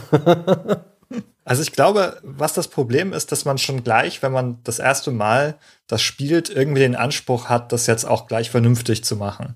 Also gleich der Silent Assassin zu sein, in, im, im ersten Versuch quasi, sich gar nicht erwischen zu lassen.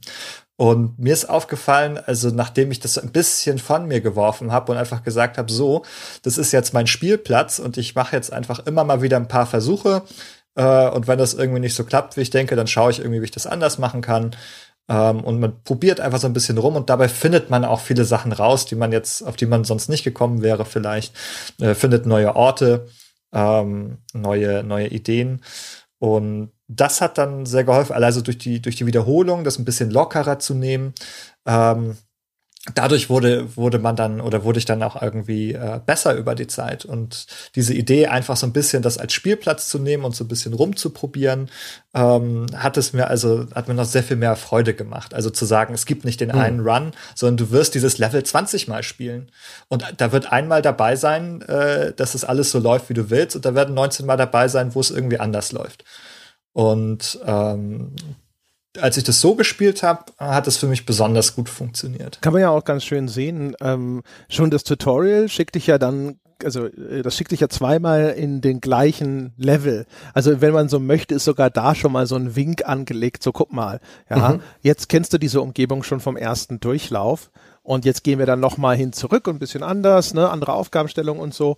Ähm, man merkt dem Spiel wirklich an, das ist so ein, so ein bisschen wie, wie so Edge of Tomorrow oder dieser Murmeltiertag, ne? Also Edge mhm. of Tomorrow ist dieser Tom Cruise Film mhm. mit den Aliens, die angreifen und jedes Mal, wenn er stirbt, dann fängt, fängt er quasi an der gleichen Stelle in der Vergangenheit neu an und kann jetzt mit dem dazugewonnenen Wissen einen neuen Anlauf wagen. Und so funktioniert Hitman ja auch.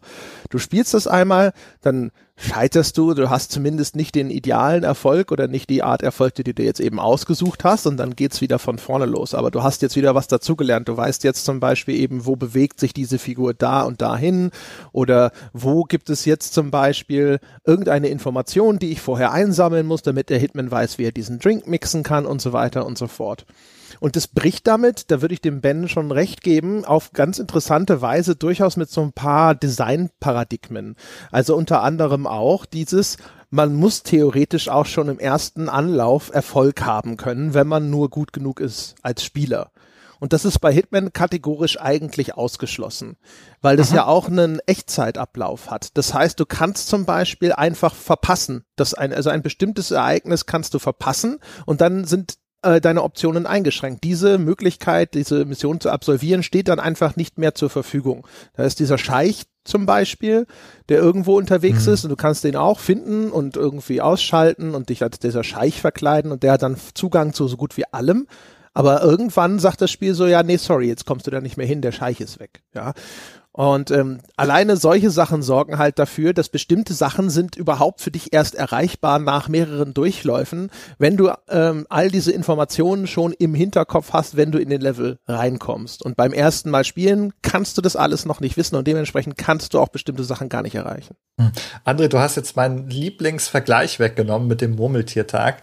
Ähm, den hatte ich auch so ein bisschen schon in der Schublade vorbereitet, weil ich liebe auch diese Filme. Vielleicht mag ich deshalb das Spiel so gern, weil ich auch diese Filme so liebe. So eine diebische Freude zu beobachten, wie dann der Bill Murray irgendwie beim dritten oder vierten Mal nicht mehr in die Pfütze tritt, sondern dann noch so demonstrativ stehen bleibt und sagt, so jetzt gehe ich außen rum. Ähm, und dieses, dieses Gefühl irgendwie zu wissen, so, ja, ja, ich weiß, der kommt da gleich um die Ecke und ich bin hier schon. Ich habe mich schon mal hingesetzt, äh, die, die Seite schon mal gespannt für ihn. Ähm, gleich kommt er. Äh, das ist halt auch, also das spielt dann wieder an diese, in diese ganz gewisse Power Fantasy rein. So, ich kontrolliere hier die Ereignisse komplett. Ich weiß, was, wann, wie, wo passiert.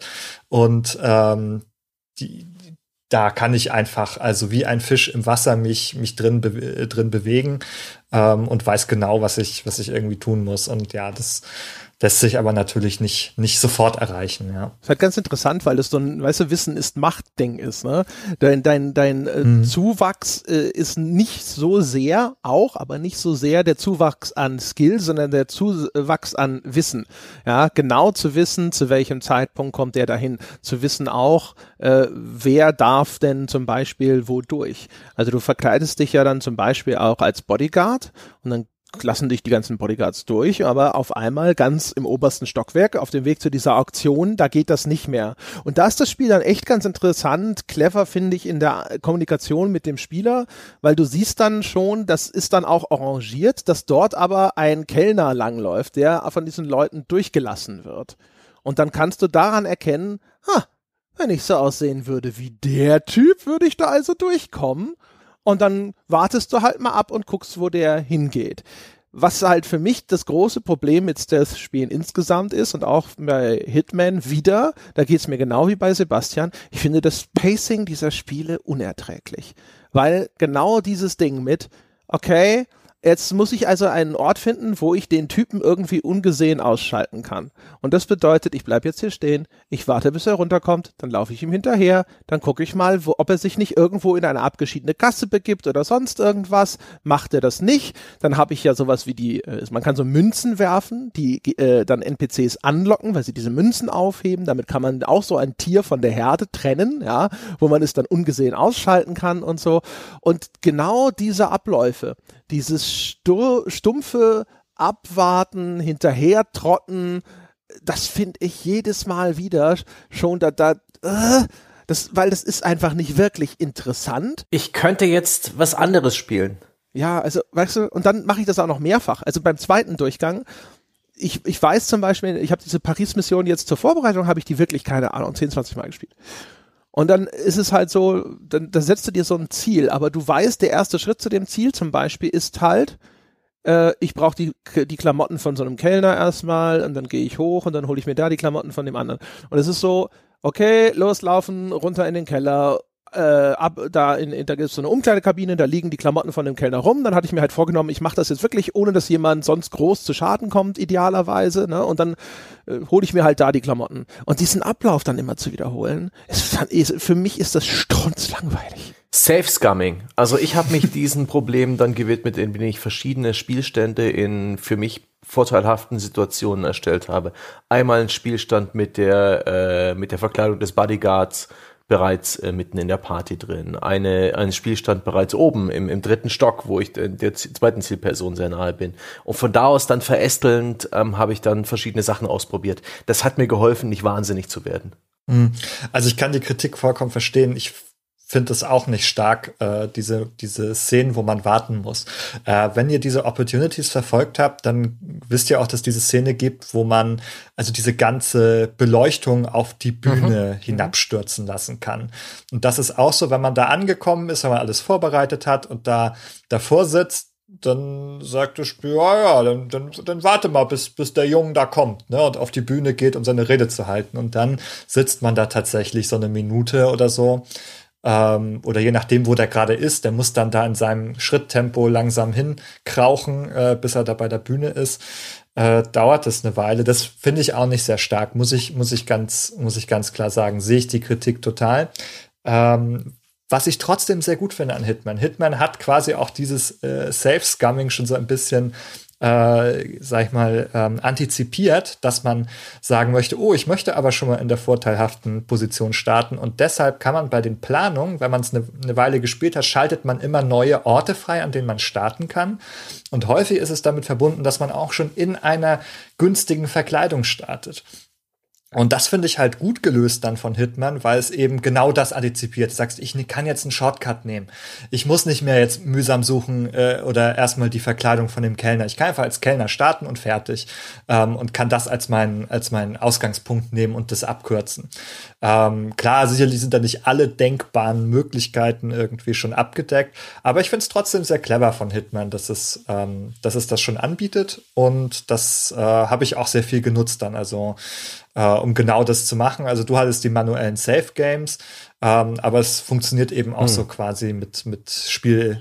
Ja, mit. wenn man sich auf diesen Gameplay-Loop einlässt, sind das eigentlich sehr tolle Belohnungen, die man da mit der Zeit freischaltet, die dir mehr Flexibilität geben, die dir die, die unter die Arme greifen und dich vielleicht auf neue Ideen bringen. Auch die Tatsache, dass man eben da so ein, so ein Cache hat, so ein Versteck mit irgendeinem Gegenstand oder einer gewissen Waffe, die man sich irgendwie deponieren lassen kann an bestimmten Punkten im Level. Das ist schon angenehme Flexibilität, aber all diese Belohnungen, all diese Optionen, die richten sich an den erfahrenen Spieler. Ich fühlte mich da als, als Greenhorn echt ein bisschen vor, vor den Kopf gestoßen. Ich bin's von Stealth-Spielen gewohnt, dass sie sich selbst erklären und dass ich da stets auch in Kontrolle bin. Und ich hatte das Gefühl, auch die Steuerung von Hitman, die ist ein bisschen überladen, auf der Tastatur nicht allzu bequem, die ist ein bisschen clunky.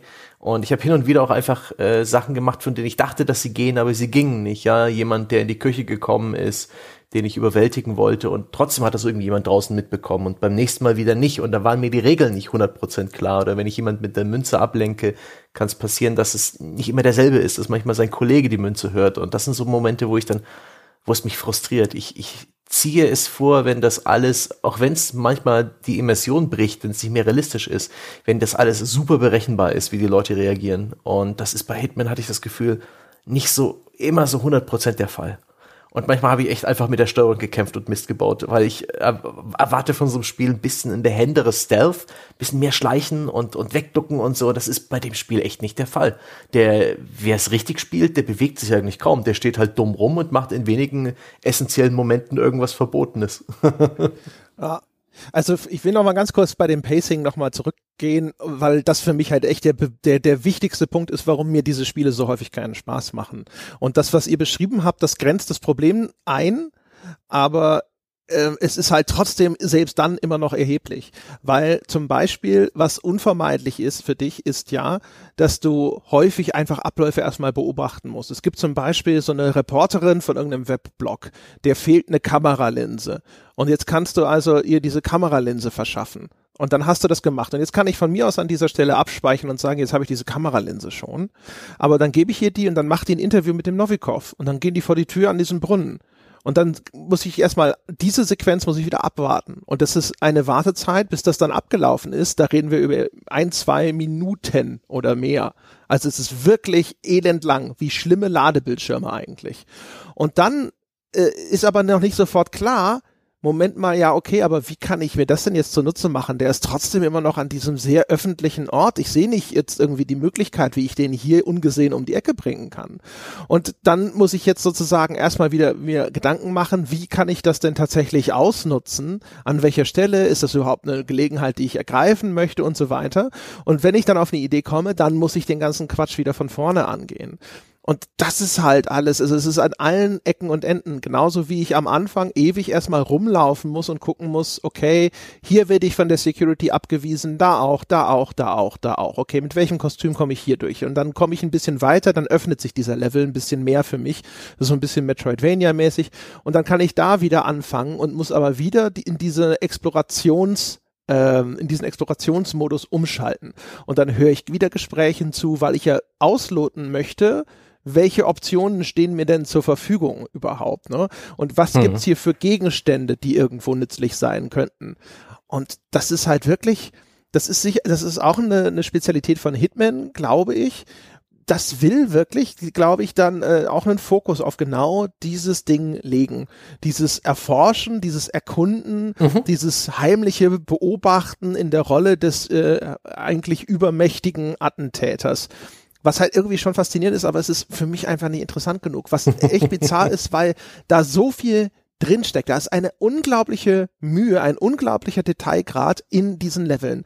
Also was du da, das sind Gespräche, die du belauschen kannst hinter der Bühne, wenn dieser Fashion Designer seine Models alle runterputzt. Ähm, du kannst diese, äh, das, das Fotoshooting von diesem Supermodel vom Helmut wird immer, kannst du beobachten und dann geht der nach äh, abseits und telefoniert erst mit der bösen Dahlia und dann telefoniert er mit seinem Agenten und so.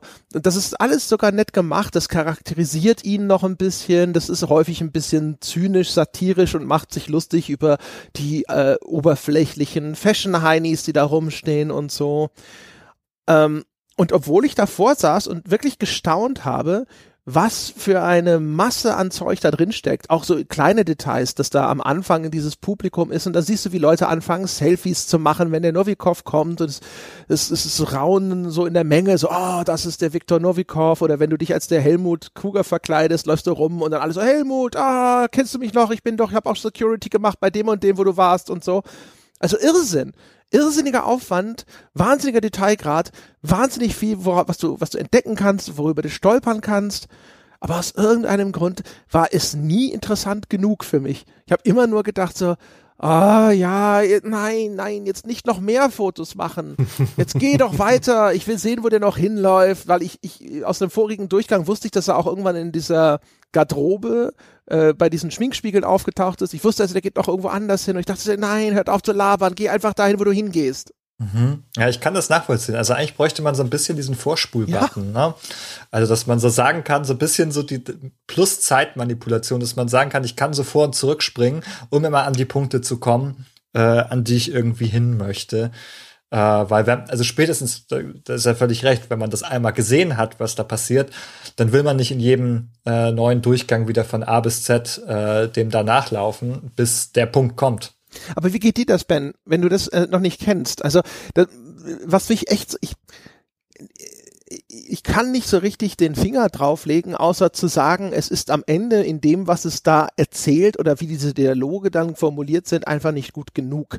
Das ist so das Einzige, was hm. ich sagen kann. So dass ich, weißt du, wenn das jetzt irgendwo in einem Walking Simulator oder so wäre es ja nicht groß anders und häufig wären es nicht mal Personen, die ich beobachte, geschweige denn, dass es das, das Design dieser Level ist zum Beispiel auch fantastisch fantastisch, diese Party, wie die inszeniert ist, äh, die, die, Musik, wie sie dann endet, da ist dann so eine Elektromusik da an diesem Laufsteg und so, äh, Beleuchtung ist toll, Detailgrad ist toll, da kann man auch überall wirklich ähm, staunen. Da sind auch äh, super interessante, symbolhafte Ideen drin. Am Anfang, wenn du auf dieses Gebäude zugehst, dann sind da diese roten Teppiche. Das ist dann genau dieses, diese, diese Hitman-Symbolik, der ja auch diese rote Krawatte trägt, ja, dieses Blutrote, so, ne. Er hat diesen Anzug wie so ein Totengräber und das, ne, das ist so alles so die Symbolik seiner, seines, seines Auftragsmördertums. Ähm, äh, das, das Fashion-Label heißt ja auch Sanguine, ist ja auch nur, glaube ich, weiß nicht, Spanisch für Blut oder sowas ist und so weiter. Und mhm. ja, also, aber, ja. aber aus irgendeinem Grund war es dann doch alles irgendwo zu, zu trivial und zu uninteressant. Und geht dir da, wie ging dir das? Mhm. Bist du da und sagst du, nein, das ist doch alles super und diese Dialoge, das höre ich mir total gerne an. Also mir ist auch was aufgefallen, als ich es gespielt habe. Äh, ich habe dabei gemerkt, das ähm, ist nicht mein Lieblingslevel. Ähm, ich habe dabei ganz oft gedacht, oh, hätten wir doch ein anderes Level genommen. so ging es mir, weil ich habe ich hab Level, die habe ich so gut in Erinnerung auch. Ähm, und auch im zweiten Teil, äh, zum Beispiel das erste Level vom zweiten Teil ist eine Rennstrecke. Ähm, mit allem drum und dran.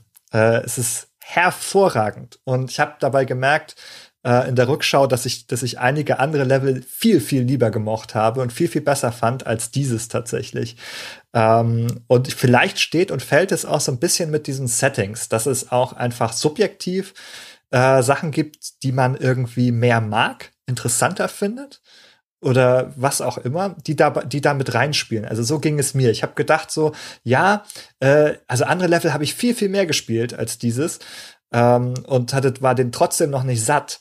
Ähm, und ich glaube, dass das lag an den Settings mitunter. Also, dass mir die viel besser gefallen haben. Also, diese Rennstrecke ist ein Beispiel, ähm, die ich, also ganz phänomenal im, im zweiten Teil auch. Also, trotz des, da hast du ja ganz recht, also auch bei diesem Level absolut hohen Detailgrades ähm, und toll gemacht.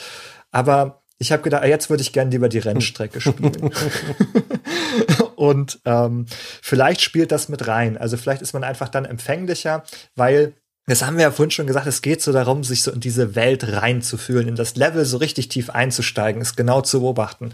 Und vielleicht gibt es einfach, wenn man Sachen lieber beobachtet und mehr Freude daran hat, ähm, dass es dann hm. einem mehr Spaß macht, das zu verfolgen. Letztendlich ist ja Hitman schon eine sehr eigenwillige Spielereihe, die ich finde auch sich ganz klar an die Fans wendet. Wenn man irgendwann mal Hitman begriffen hat, dann kommt man, glaube ich, auch sehr viel besser damit klar, wenn man erstmal in so ein Level reingesetzt wird und überhaupt nichts versteht, weil man weiß, wie, wie die Reise aussehen wird, wie man sich nach und nach des Rätsels Lösung oder Lösungen erschließen kann, die verschiedenen Möglichkeiten austariert, ähm, weiß, worauf man gucken kann und dann, glaube ich, feiert man Hitman auch ein bisschen besser. Für mich war das das erste Mal, dass ich mich länger und auch ein bisschen angestrengter mit dem Spiel befasst habe, was mich früher immer schon nach kürzester Zeit rausgeschmissen hat. Und ich kann es langsam so ein bisschen das Licht am Ende des Tunnels sehen und ich kann verstehen, dass man irgendwann, dass es Klick macht und dass man die Hitman-Spiele sehr mag. Denn da, dafür, dass ich sie nie mochte, ist mir immer schon aufgefallen, dass diese Hitman-Spiele einen extrem guten Leumund genießen und dass es viele glühende Fans gibt. Und das ist ja auch schon irgendwie ganz gut. Hm. Also da fällt mir gerade noch was zu ein. Also zum Thema äh, ähm wie das Spiel auch ähm, einem nahelegt, wie es zu spielen ist. Und zwar, der erste Teil jedenfalls, ist ja damals episodisch erschienen. Das heißt, als es rauskam, konntest du auch nur ein Level spielen. Mhm. Du konntest Wochen und vielleicht Monate lang, ich weiß nicht, wie der Zyklus war, nur dieses eine Level spielen. Und das hat natürlich dann ja, dir auch sehr nahegelegt, okay, spiele ich das halt mal immer wieder. Und dann wurden auch zusätzliche Events irgendwie veröffentlicht, äh, ähm, wo es dann nochmal andere Ziele gab oder andere Aufgaben gab, die aber immer wieder im gleichen Level stattgefunden haben. Und das hat einem ja auch so ein bisschen nahegelegt, zumindest, ähm, ja, dass man das immer wieder spielen kann. Ich glaube, das spielt auch eine Rolle, ähm, wenn man natürlich davor sitzt, dann ist man ja auch geneigt, so, ah, jetzt gib mir mal das nächste Level, gib mir mal das nächste Level und dann hat man mhm. immer jeweils den, den ganzen Witz an dem einen Level nie verstanden, wenn man immer dann sozusagen danach das ja, nächste das spielen ist, würde. Das ist kein Thief, wo du irgendwann das Haus ausgeraubt hast und der Abschnitt ist geschafft. Das, dieses Gefühl gibt's bei ähm, Hitman eigentlich gar nicht irgendwie einen Abschnitt des Spiels mhm. jetzt komplett geschafft zu haben. Zu 100 Prozent, ja, 100 Prozentet, ja. Alle Sammelobjekte gefunden, alle Gegner ausge, äh, ausgeschaltet. Nee, das, äh, es gibt da so viele Nuancen und Möglichkeiten und, und so viel Sandbox-Gameplay, dass es, äh, dass diese Sorte Erfolg eigentlich auf Hitman nicht zutrifft. Und dazu noch diese ganze, dieser ganze Kletterer-Touch aus äh, Zusatzevents und, und so dynamischen und übers Internet geupdateten Sachen. Wofür man auch dafür der Hitman wieder tadeln muss, dass es einen relativ strikten Online-Only-Modus hat, wenn man dann am Ende eine Punktebewertung haben will oder sonst welche Goodies. Ja, das war, das war heute, ich habe heute vor dem Podcast wollte ich da noch mal äh, ein bisschen reinspielen, einfach damit die Eindrücke möglichst frisch sind. Und ich hatte just heute Morgen Internetprobleme dass das halt immer mal wieder ausgefallen ist zwischendrin. Und das ist mir dann so auf den Sack gegangen, weil ich mhm. wollte diese Punktzahl am Schluss sehen, um das auch mit vorherigen Bemühungen zu vergleichen. Und das, das, das kriege ich nicht hin. Und sobald du im Offline-Modus abspeicherst, dann ist das ein Offline-Spielstand, mhm. den du nicht einfach dann online wieder fortsetzen kannst. Dann macht das Spiel eine kategorische Unterscheidung. Ich habe zuerst gedacht, um Cheating zu vermeiden, aber offensichtlich nicht, wenn ich mir die Leaderboards anschaue, wo die Besten diese Level in drei Sekunden durchgespielt haben oder in null Sekunden, der Führende. Und ich glaube, auf Rang zwei oder drei ist auch einer, der heißt irgendwie, da, da hat Fuck Cheats das Spiel in drei Sekunden dann absolviert. also offensichtlich ist das noch nicht so mhm. ideal, zumindest jetzt bei dem Hitman. Ähm, äh, ich finde es echt, äh, also ich habe es ja schon gesagt, ich finde, das ist schon bemerkenswert, weil sie machen viele Dinge, wo man normalerweise sagen würde, ähm, die, die Game Design Binsenweisheit ist halt, macht das nicht. Dazu zählt diese, sicherlich dieses Pacing, an dem ich mich so störe. Sicherlich mhm. ist nämlich einer der Gründe, glaube ich, warum ja auch bei Hitman inzwischen ähm, immer noch dir die Alternative angeboten wird, sehr aggressiv vorzugehen, um ein Level abzuschließen. Hitman macht dir schon sehr, sehr deutlich, dass es diese schmutzige, unsaubere Arbeit nicht gerne sieht, ja, aber du kannst den Level so zu einem Abschluss bringen und man sagt auch, okay, du hast den Level geschafft, auf zum nächsten Level. Und das ist ja überall so, dieses, du bist entdeckt und jetzt Game Over, wie das, ich glaube, das erste Splinter Cell zumindest in Teilen noch hatte, ne, wo es so hieß, so wenn du Alarm auslöst, da, äh, wenn irgendjemand merkt, dass du da bist, ja, dann ist ja klar, dass unsere Regierung sich hier eingemischt hat und dann ist das ist alles vorbei. Und das davon hat sich das Genre ja inzwischen entfernt und sagt eigentlich jetzt schon immer Nee, nee, pass auf, du kannst dich da noch durchballern. Ich erinnere mich auch noch deutlich, das erste Hitman war da sehr gnadenlos, dass es von dir verlangt hat, rauszufinden, wie du diese Missionen eben elegant abschließt. Und im zweiten schon konnte man sich dann auch einfach durchballern, wenn man das denn wollte. Das ist nicht so, so ist nicht so, dass, dass das Spiel dir der groß auf die Schulter klopft für und sagt, das hast du jetzt besonders gut gemacht, aber es geht halt. Und das, das ist eben, aber äh, sie knien sich trotzdem, finde ich, sehr stark da rein. Ne? Und genauso eben auch in andere Dinge. Also auch eben dieses, dieses Explorative, dass sich Hitman über weite Strecken so anfühlt, wirklich wie einfach so ein Explorationsspiel, wie diese Dinge, die man heutzutage gerne als Walking Simulator bezeichnet. Einfach anschauen, beobachten, dazulernen, äh, die Faszination dieser Spielumgebung irgendwo auf sich wirken lassen und so weiter. Es gibt dann noch diesen ganz erheblichen spielerischen, spielmechanischen Teil noch oben drauf, aber das hat schon einen enormen Anteil und vielleicht klärt das auch so ein bisschen das auf, was, was der Benja hat auch anklingen lassen, dass man gar nicht erwartet, ähm, dass das Spiel aber äh, von seiner erzählerischen Komponente doch sehr stark getragen wird. Eben von diesen kleinen Geschichten, die man beobachten kann und auch von den Geschichten, die durch den Level und das Level-Design an und für sich erzählt werden. Und dass dieser Paris-Level da jetzt einfach vielleicht nicht das leuchtendste Beispiel für ist. Also so geht's mir zumindest, ja. Wenn ich so drüber nachdenke. Ja, André, du kannst ja eines Tages noch mal die Rennstrecke vom zweiten Teil spielen und dann den, der, den Vergleich für dich ziehen. Ähm, ja, würde ich, würde ich, würde ich mal, würde ich mal empfehlen. Vielleicht, also würde mich echt interessieren, ob das für dich den Unterschied macht. Es ist auf jeden Fall erfrischend, dass Hitman eben solche Szenarien bietet. Nicht bloß die, die Militärbasis der Gegner, und nicht ähm, die omnipräsenten Büsche oder das hohe Gras, in dem man sich versteckt oder den Schatten, ähm, in dem man äh, praktisch unsichtbar bleibt. Diese äh, Hitman hat diese ganzen klassischen Genre-Klischees in, in vielerlei Hinsicht nicht. Es hat halt nicht die, die Unsichtbar-Taste oder den, den Move, mit dem du sofort außer Sicht bist. Das ist alles ein bisschen komplizierter bei Hitman. Alles ein bisschen mehr durch Systeme getrieben und das ist eigentlich, das ist sehr, sehr anders und erfrischend ein Stück weit im, im, im Genre-Vergleich. Ich kann die andere Sorte Stealth besser, die gamey Stealth-Geschichte, diese, oh oh, jetzt springst du schnell in den Busch und schon äh, zehn Sekunden später bist du wieder auf Null gesetzt und machst einfach weiter, zack, zack, zack, zehn Wachen sind noch umzubringen, damit komme ich besser klar. Das liegt mir mehr in der Natur, aber das ist, das Hitman halt so, so einen Sonderling-Weg geht, muss man ihm auch mhm. irgendwie anerkennen, finde ich. Ja, was ich da total spannend finde, ist, also wir haben ja auch schon Splinter Cell genannt. Wenn du in Splinter Cell gibt's mehr oder weniger so, so zwei States. Also ich nehme jetzt mal die früheren Splinter Cells auf jeden Fall. So zwei States irgendwie sichtbar oder unsichtbar, also versteckt im Schatten oder ähm, entdeckt irgendwie sichtbar im Hellen. Ähm, und du musst immer die hellen Gebiete meiden, da kannst du gesehen werden. Und wenn du in dem dunklen Schatten schleichst, bist du relativ sicher. Ähm, es gibt auch noch Sound in, in Splinter Cell, ich weiß, aber so im Großen und Ganzen sind das so diese, ist es so diese Dichotomie aus, ich bin versteckt und ich bin sichtbar. Und bei Hitman hast du das irgendwie viel, viel komplexer dadurch, dass es nicht einfach nur Bereiche gibt, die sind erlaubt und die andere, die sind verboten oder öffentlich und privat, sondern die sind sozusagen geschichtet in unterschiedliche Personengruppen. Ne? Also mhm. wo darf welche Personengruppe hin? Dadurch hast du halt nicht nur den verbotenen Bereich und den erlaubten, sondern du hast halt so eine Schichtung und Vermengung von unterschiedlichen Bereichen, wo unterschiedliche Personen hin dürfen.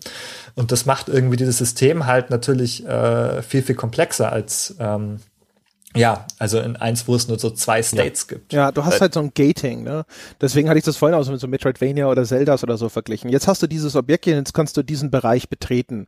Und bei Hitman ist es aber nicht so, dass der, der Zugang dir jetzt von mir aus kategorisch verwehrt ist, sondern es gibt quasi ja diese zwei nebeneinander existierenden Gameplay-Ebenen, wenn und durch das Verkleidungssystem. Wenn du wenn du verkleidet bist äh, und deine Verkleidung passt, die ist der Schlüssel zu diesem Bereich, ist damit eigentlich dieses typische klassische Stealth-Gameplay, wo du eine Entdeckung wirklich umgehen musst, ist ja mehr oder minder deaktiviert. Ne? Wir haben ja schon gesagt, manche Personengruppen können dann trotzdem ein bisschen aufmerksam werden und so, aber die sind dann auch leichter zu vermeiden. Und ähm, das Interessante an den Bereichen, wenn du dann also irgendwo als Eindringling unterwegs bist, also wenn du quasi dich nicht legitimiert hast durch eine passende Verkleidung, dann kommen diese anderen Spielerwägungen äh, in Betracht, die Sebastian vorhin auch schon mal angeschnitten hat. Ähm, nämlich, dass dann auf einmal, wenn du dann entdeckt wirst, dann wird Alarm auf, aus, ausgelöst, dann fangen die auch an, auf dich zu schießen. Auch völlig absurd übrigens. Da bricht es dann teilweise ja. hart mit jeder Logik, dass ein ah. verirrter Partygast sofort niedergeschossen wird. Immerhin, immerhin hat dieses Spiel durchaus Zonen, in denen man als Partygast einfach von der Security, hey, Moment, hier bist du nicht richtig, wir führen dich mal irgendwo hin. Dass sie dich praktisch wieder eskortieren mhm. zur Grenze dieses verbotenen Bereichs oder dass es auch Momente gibt, wo sie sich zum Beispiel reinlassen, aber abtasten und in dem Moment keine Pistole einstecken haben mhm. solltest. Mhm. Das finde ich auch eine wunderbare Differenzierung äh, dieses Gameplays. Das ist clever, genau. Aber ähm, was ich eigentlich meinte, ist jetzt nochmal äh, auf das, was du vorhin gesagt hast, bezogen. Hm. Nämlich äh, interessant ist dann, wie da dann wirklich sehr typische Elemente zum Einsatz kommen. Also das Spiel weiß, auch alleine wegen dieser Third-Person-Perspektive oder wegen der generell eigentlich das Problem besteht in jeder Spielperspektive, außer vielleicht jetzt irgendwie eine weit rausgezoomte Draufsicht, du, es kann nicht äh, dir zumuten, dass du sofort, wenn eine Sichtlinie hergestellt ist, dass du sofort entdeckt wirst, weil das ist, mhm. das, das, wäre zu frustrierend. Und dann gibt es also diese Anzeigen, diese kleinen Sichtbalken, die da eingeblendet werden, die dir erstens anzeigen, aus welcher Richtung kommt diese Person, die dich jetzt gerade zu entdecken droht und die sich langsam füllen. Und du hast dadurch einen gewissen Zeitpuffer, um zu reagieren, dich zurückzuziehen, äh, zu fliehen, wieder in einen erlaubten Bereich zurückzukehren zurückkehren, bevor hier auf einmal äh, zumindest diese erste Stufe von Alarm ausgelöst wird, dass die nämlich jetzt auf einmal, äh, wie sagt das, ist, ist suspicious werden. Was ist das auf Deutsch? Die sind, Die verdächtigen dich. Mhm. Misstrauisch, Misstrauisch. werden sie, ganz genau. Ja. Und dann im, im nächsten Schritt, wenn du es dann den Bogen weiter überstrapazierst oder sowas, dann sagen sie, Moment mal, hier stimmt was gar nicht und dann, dann wird es richtig ernst, dann wird vielleicht sogar Alarm ausgelöst. Und das ist ja immer ein wichtiges Element von Stealth-Spielen. Da funktioniert die Kommunikation gut, weil das ja inzwischen ein relativ etablierter Mechanismus ist. Bei anderen Sachen, da geht es mir so wie Sebastian. Also auch zum Beispiel wirklich, wann wird etwas gehört? Ich finde, das ist auch regelmäßig mhm. bei Spielen, die solche, diese, dieses äh, Geräusche spielen eine Rolle mit einbauen. Es ist regelmäßig ein Problem. Als Spieler ist es extrem schwer abzuschätzen, ob dieser schallgedämpfte Pistolenschuss jetzt zum Beispiel wirklich äh, von der Wache nicht gehört wird. Ähm, das Werfen dieser Münzen hat mich genauso teilweise so ein bisschen irritiert, wenn dann auch die falsche Person angelockt wird bei größeren Gruppen. Ja, okay, das ist natürlich auch ein wirkliches Problem mhm. für das Spiel. Das kann ja nicht ahnen, wen ich da anlocken will. Aber das ist halt auch blöd, wo du so denkst, so, natürlich soll die Wache kommen und nicht der Partygast, verdammte Scheiße.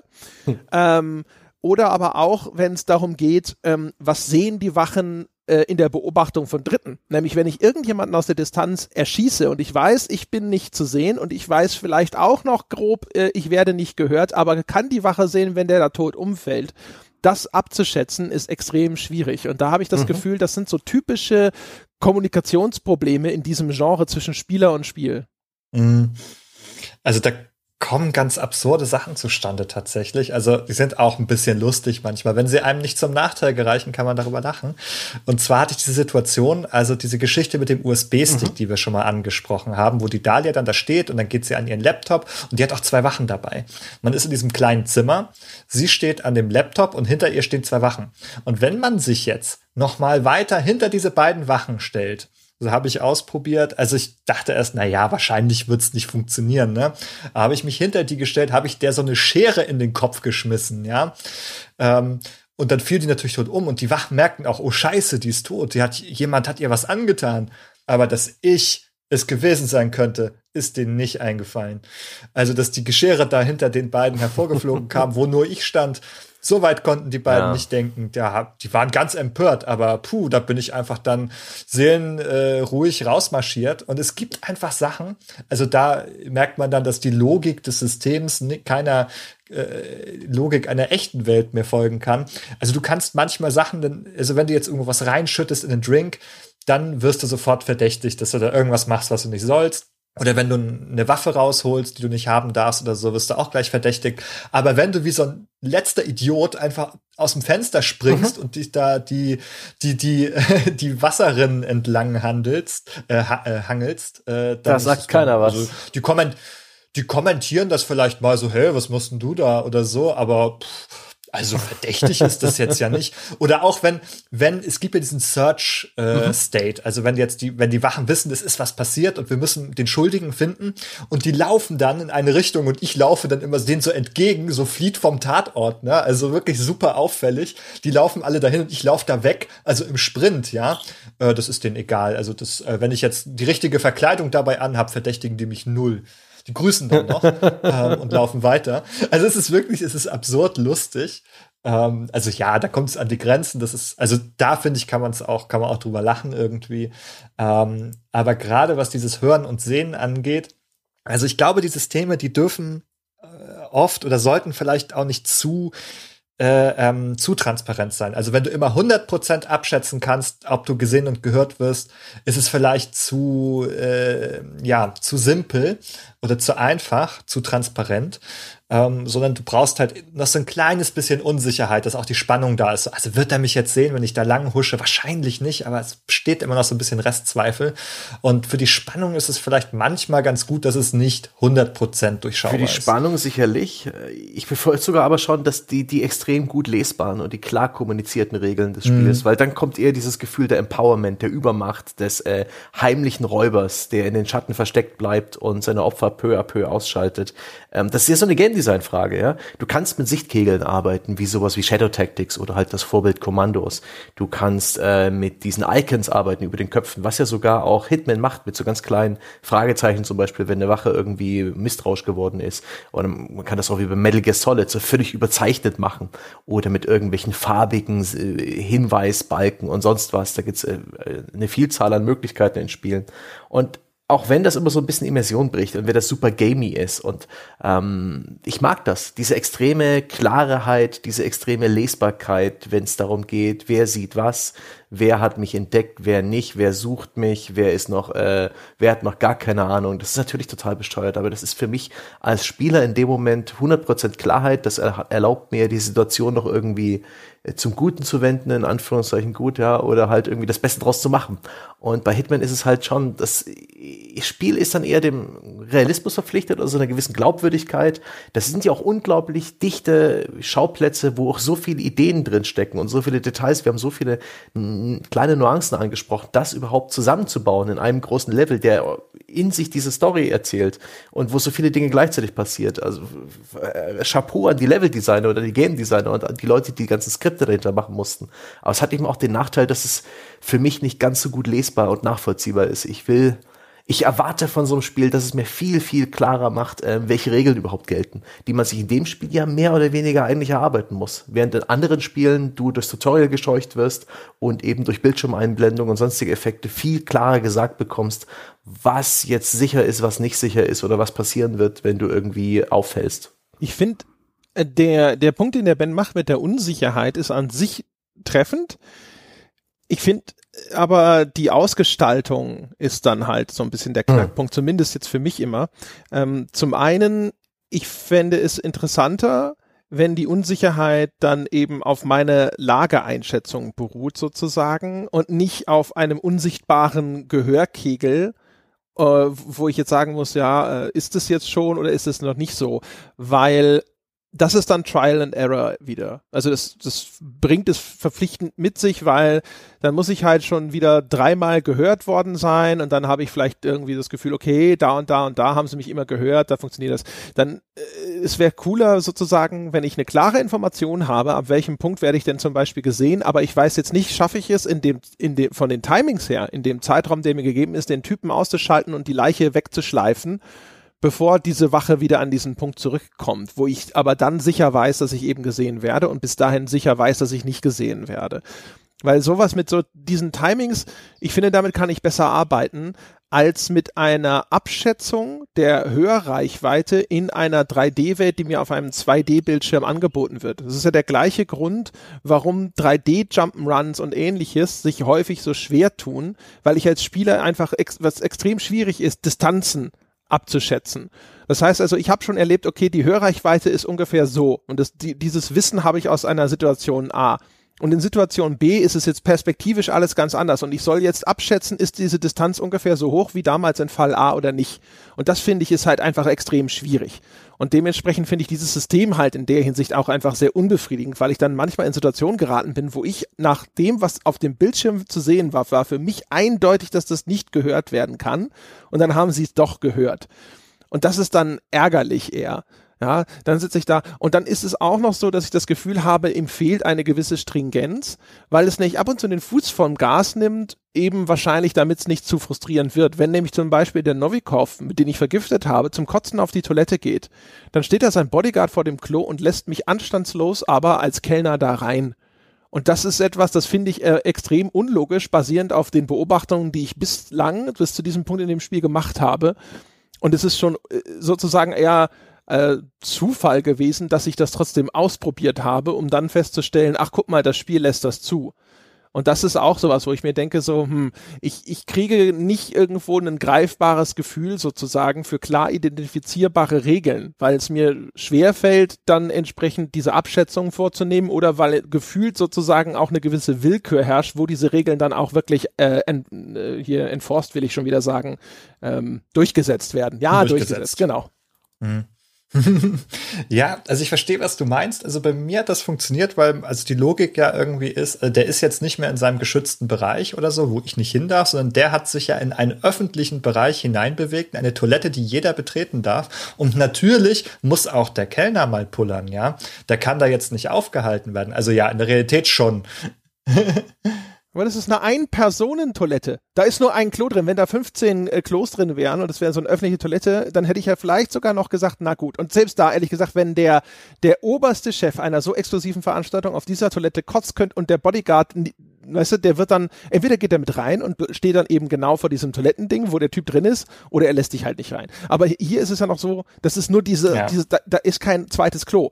Es gibt keinen Grund, warum da jemand anders reingelassen äh, werden dürfte. Hände waschen, ja. Ist, äh, vielleicht ist da auch ähm, äh, Virus äh, äh, ja. gerade unterwegs und man muss immer ganz regelmäßig die Hände waschen. Ähm, ja, nee, ich gebe dir schon recht. Also auf jeden Fall nach Realweltlogik würde ein so ein Bodyguard, der würde einen da nicht reinlassen wenn da wirklich der, der, der wichtigste Fuzzi der Veranstaltung jetzt sich auf Klo auskotzt, wird er da keinen zweiten reinlassen. Ähm, ja, nach Spiellogik habe ich es halt begriffen, dass ich dahin darf. Also das muss ich auch sagen. Also ja. Ist ja nicht mal nötig nach Spiellogik, weil theoretisch du kannst nämlich auch dann, das wäre natürlich dann auch ein weiterer Eintrag ins Buch von Trial and Error, klar. Aber du, wenn du weißt, du weißt ja dann hinterher, dass der zu diesem Klo geht und du kannst denen vorauseilen und dich dort schon in einem Schrank verstecken.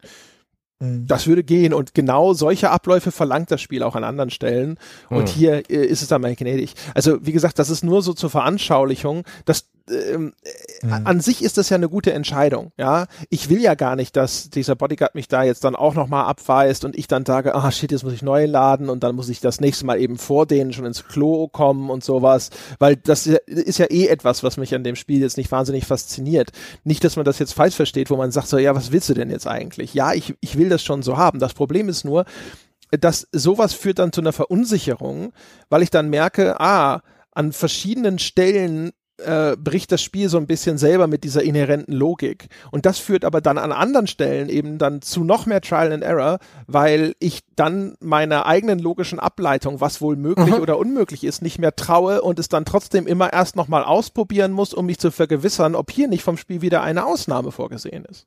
Ja, oder ob man sich da nicht irgendwie einfach so janky-mäßig durchschubbelt, weil das Spiel manchmal ein bisschen unsauber ist und vielleicht hat man ja Glück.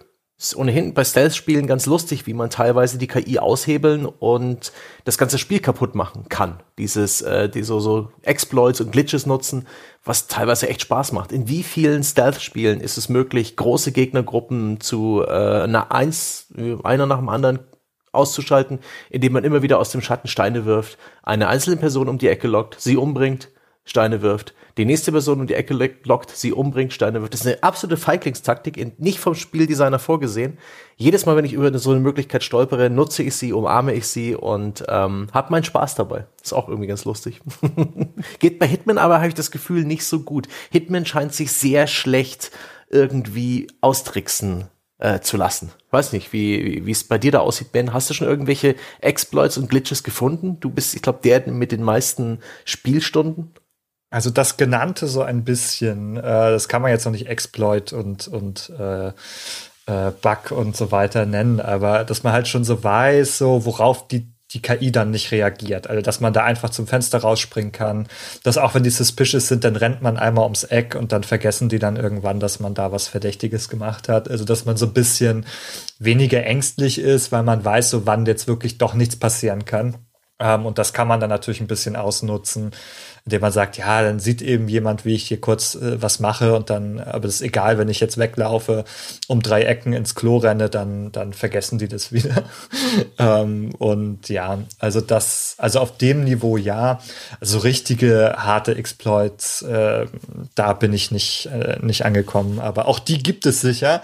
Äh, wenn das äh, Level so in äh, 0 bis drei Sekunden abgeschlossen wird, dann können wir davon ausgehen, dass es existiert.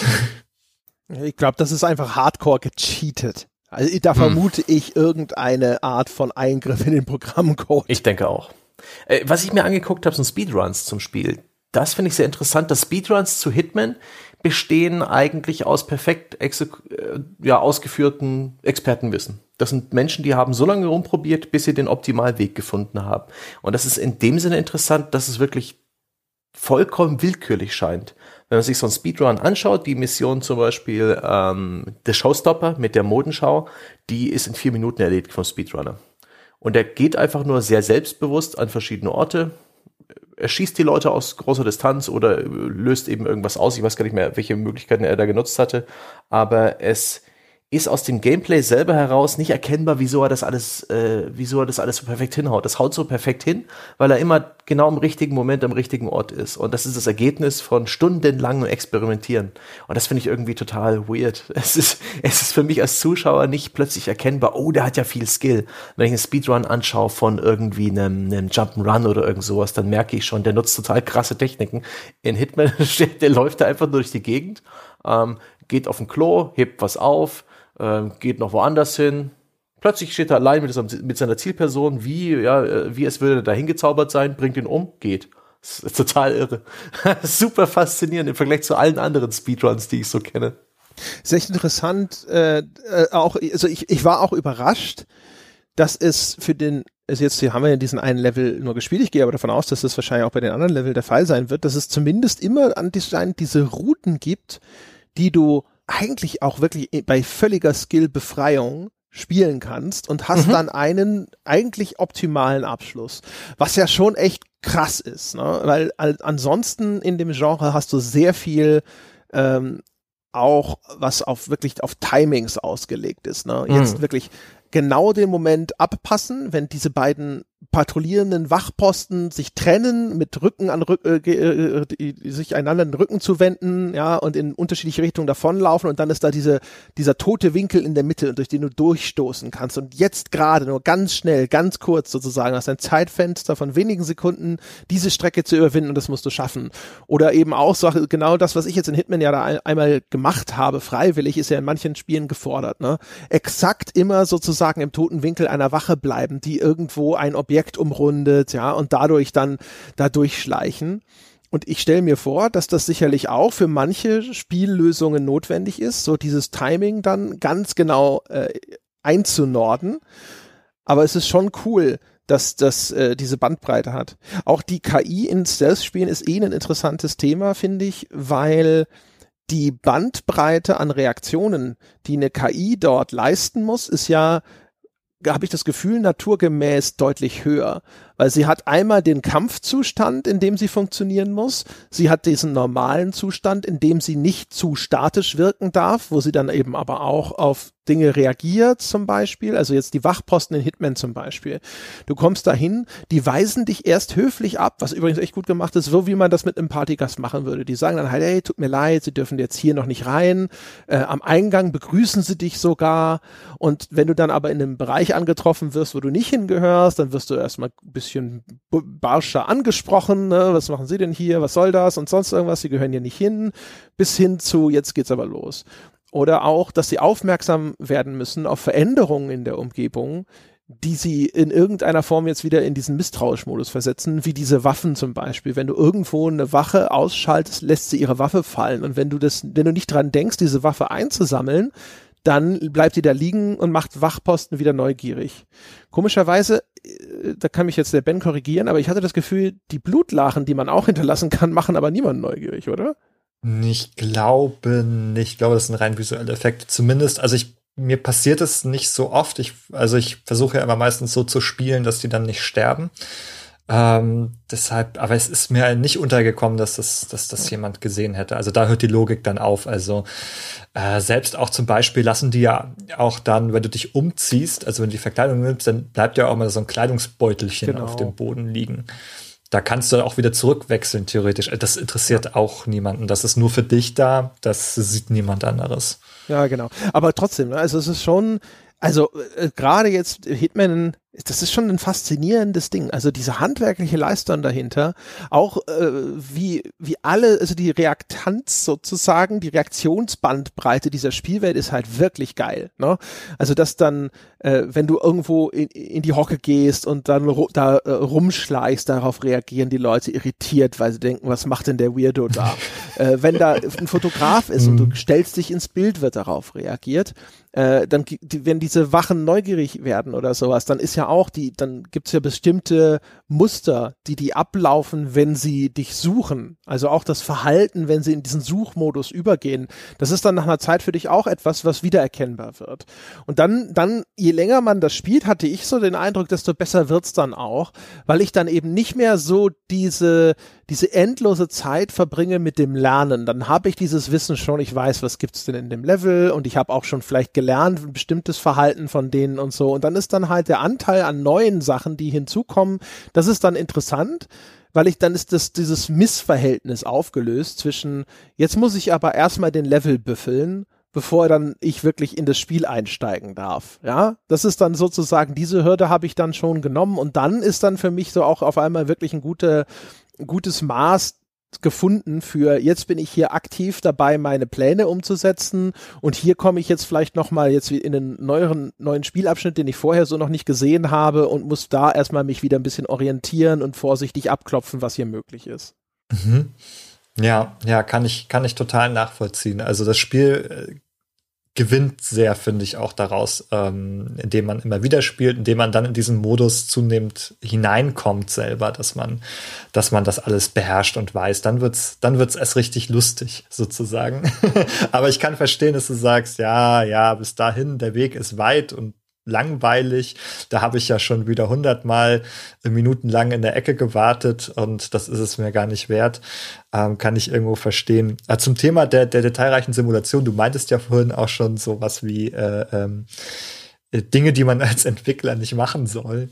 Ähm, und das, da ist ja quasi so ein bisschen so unheimlich viel Content produzieren, den die meisten Leute nicht sehen werden.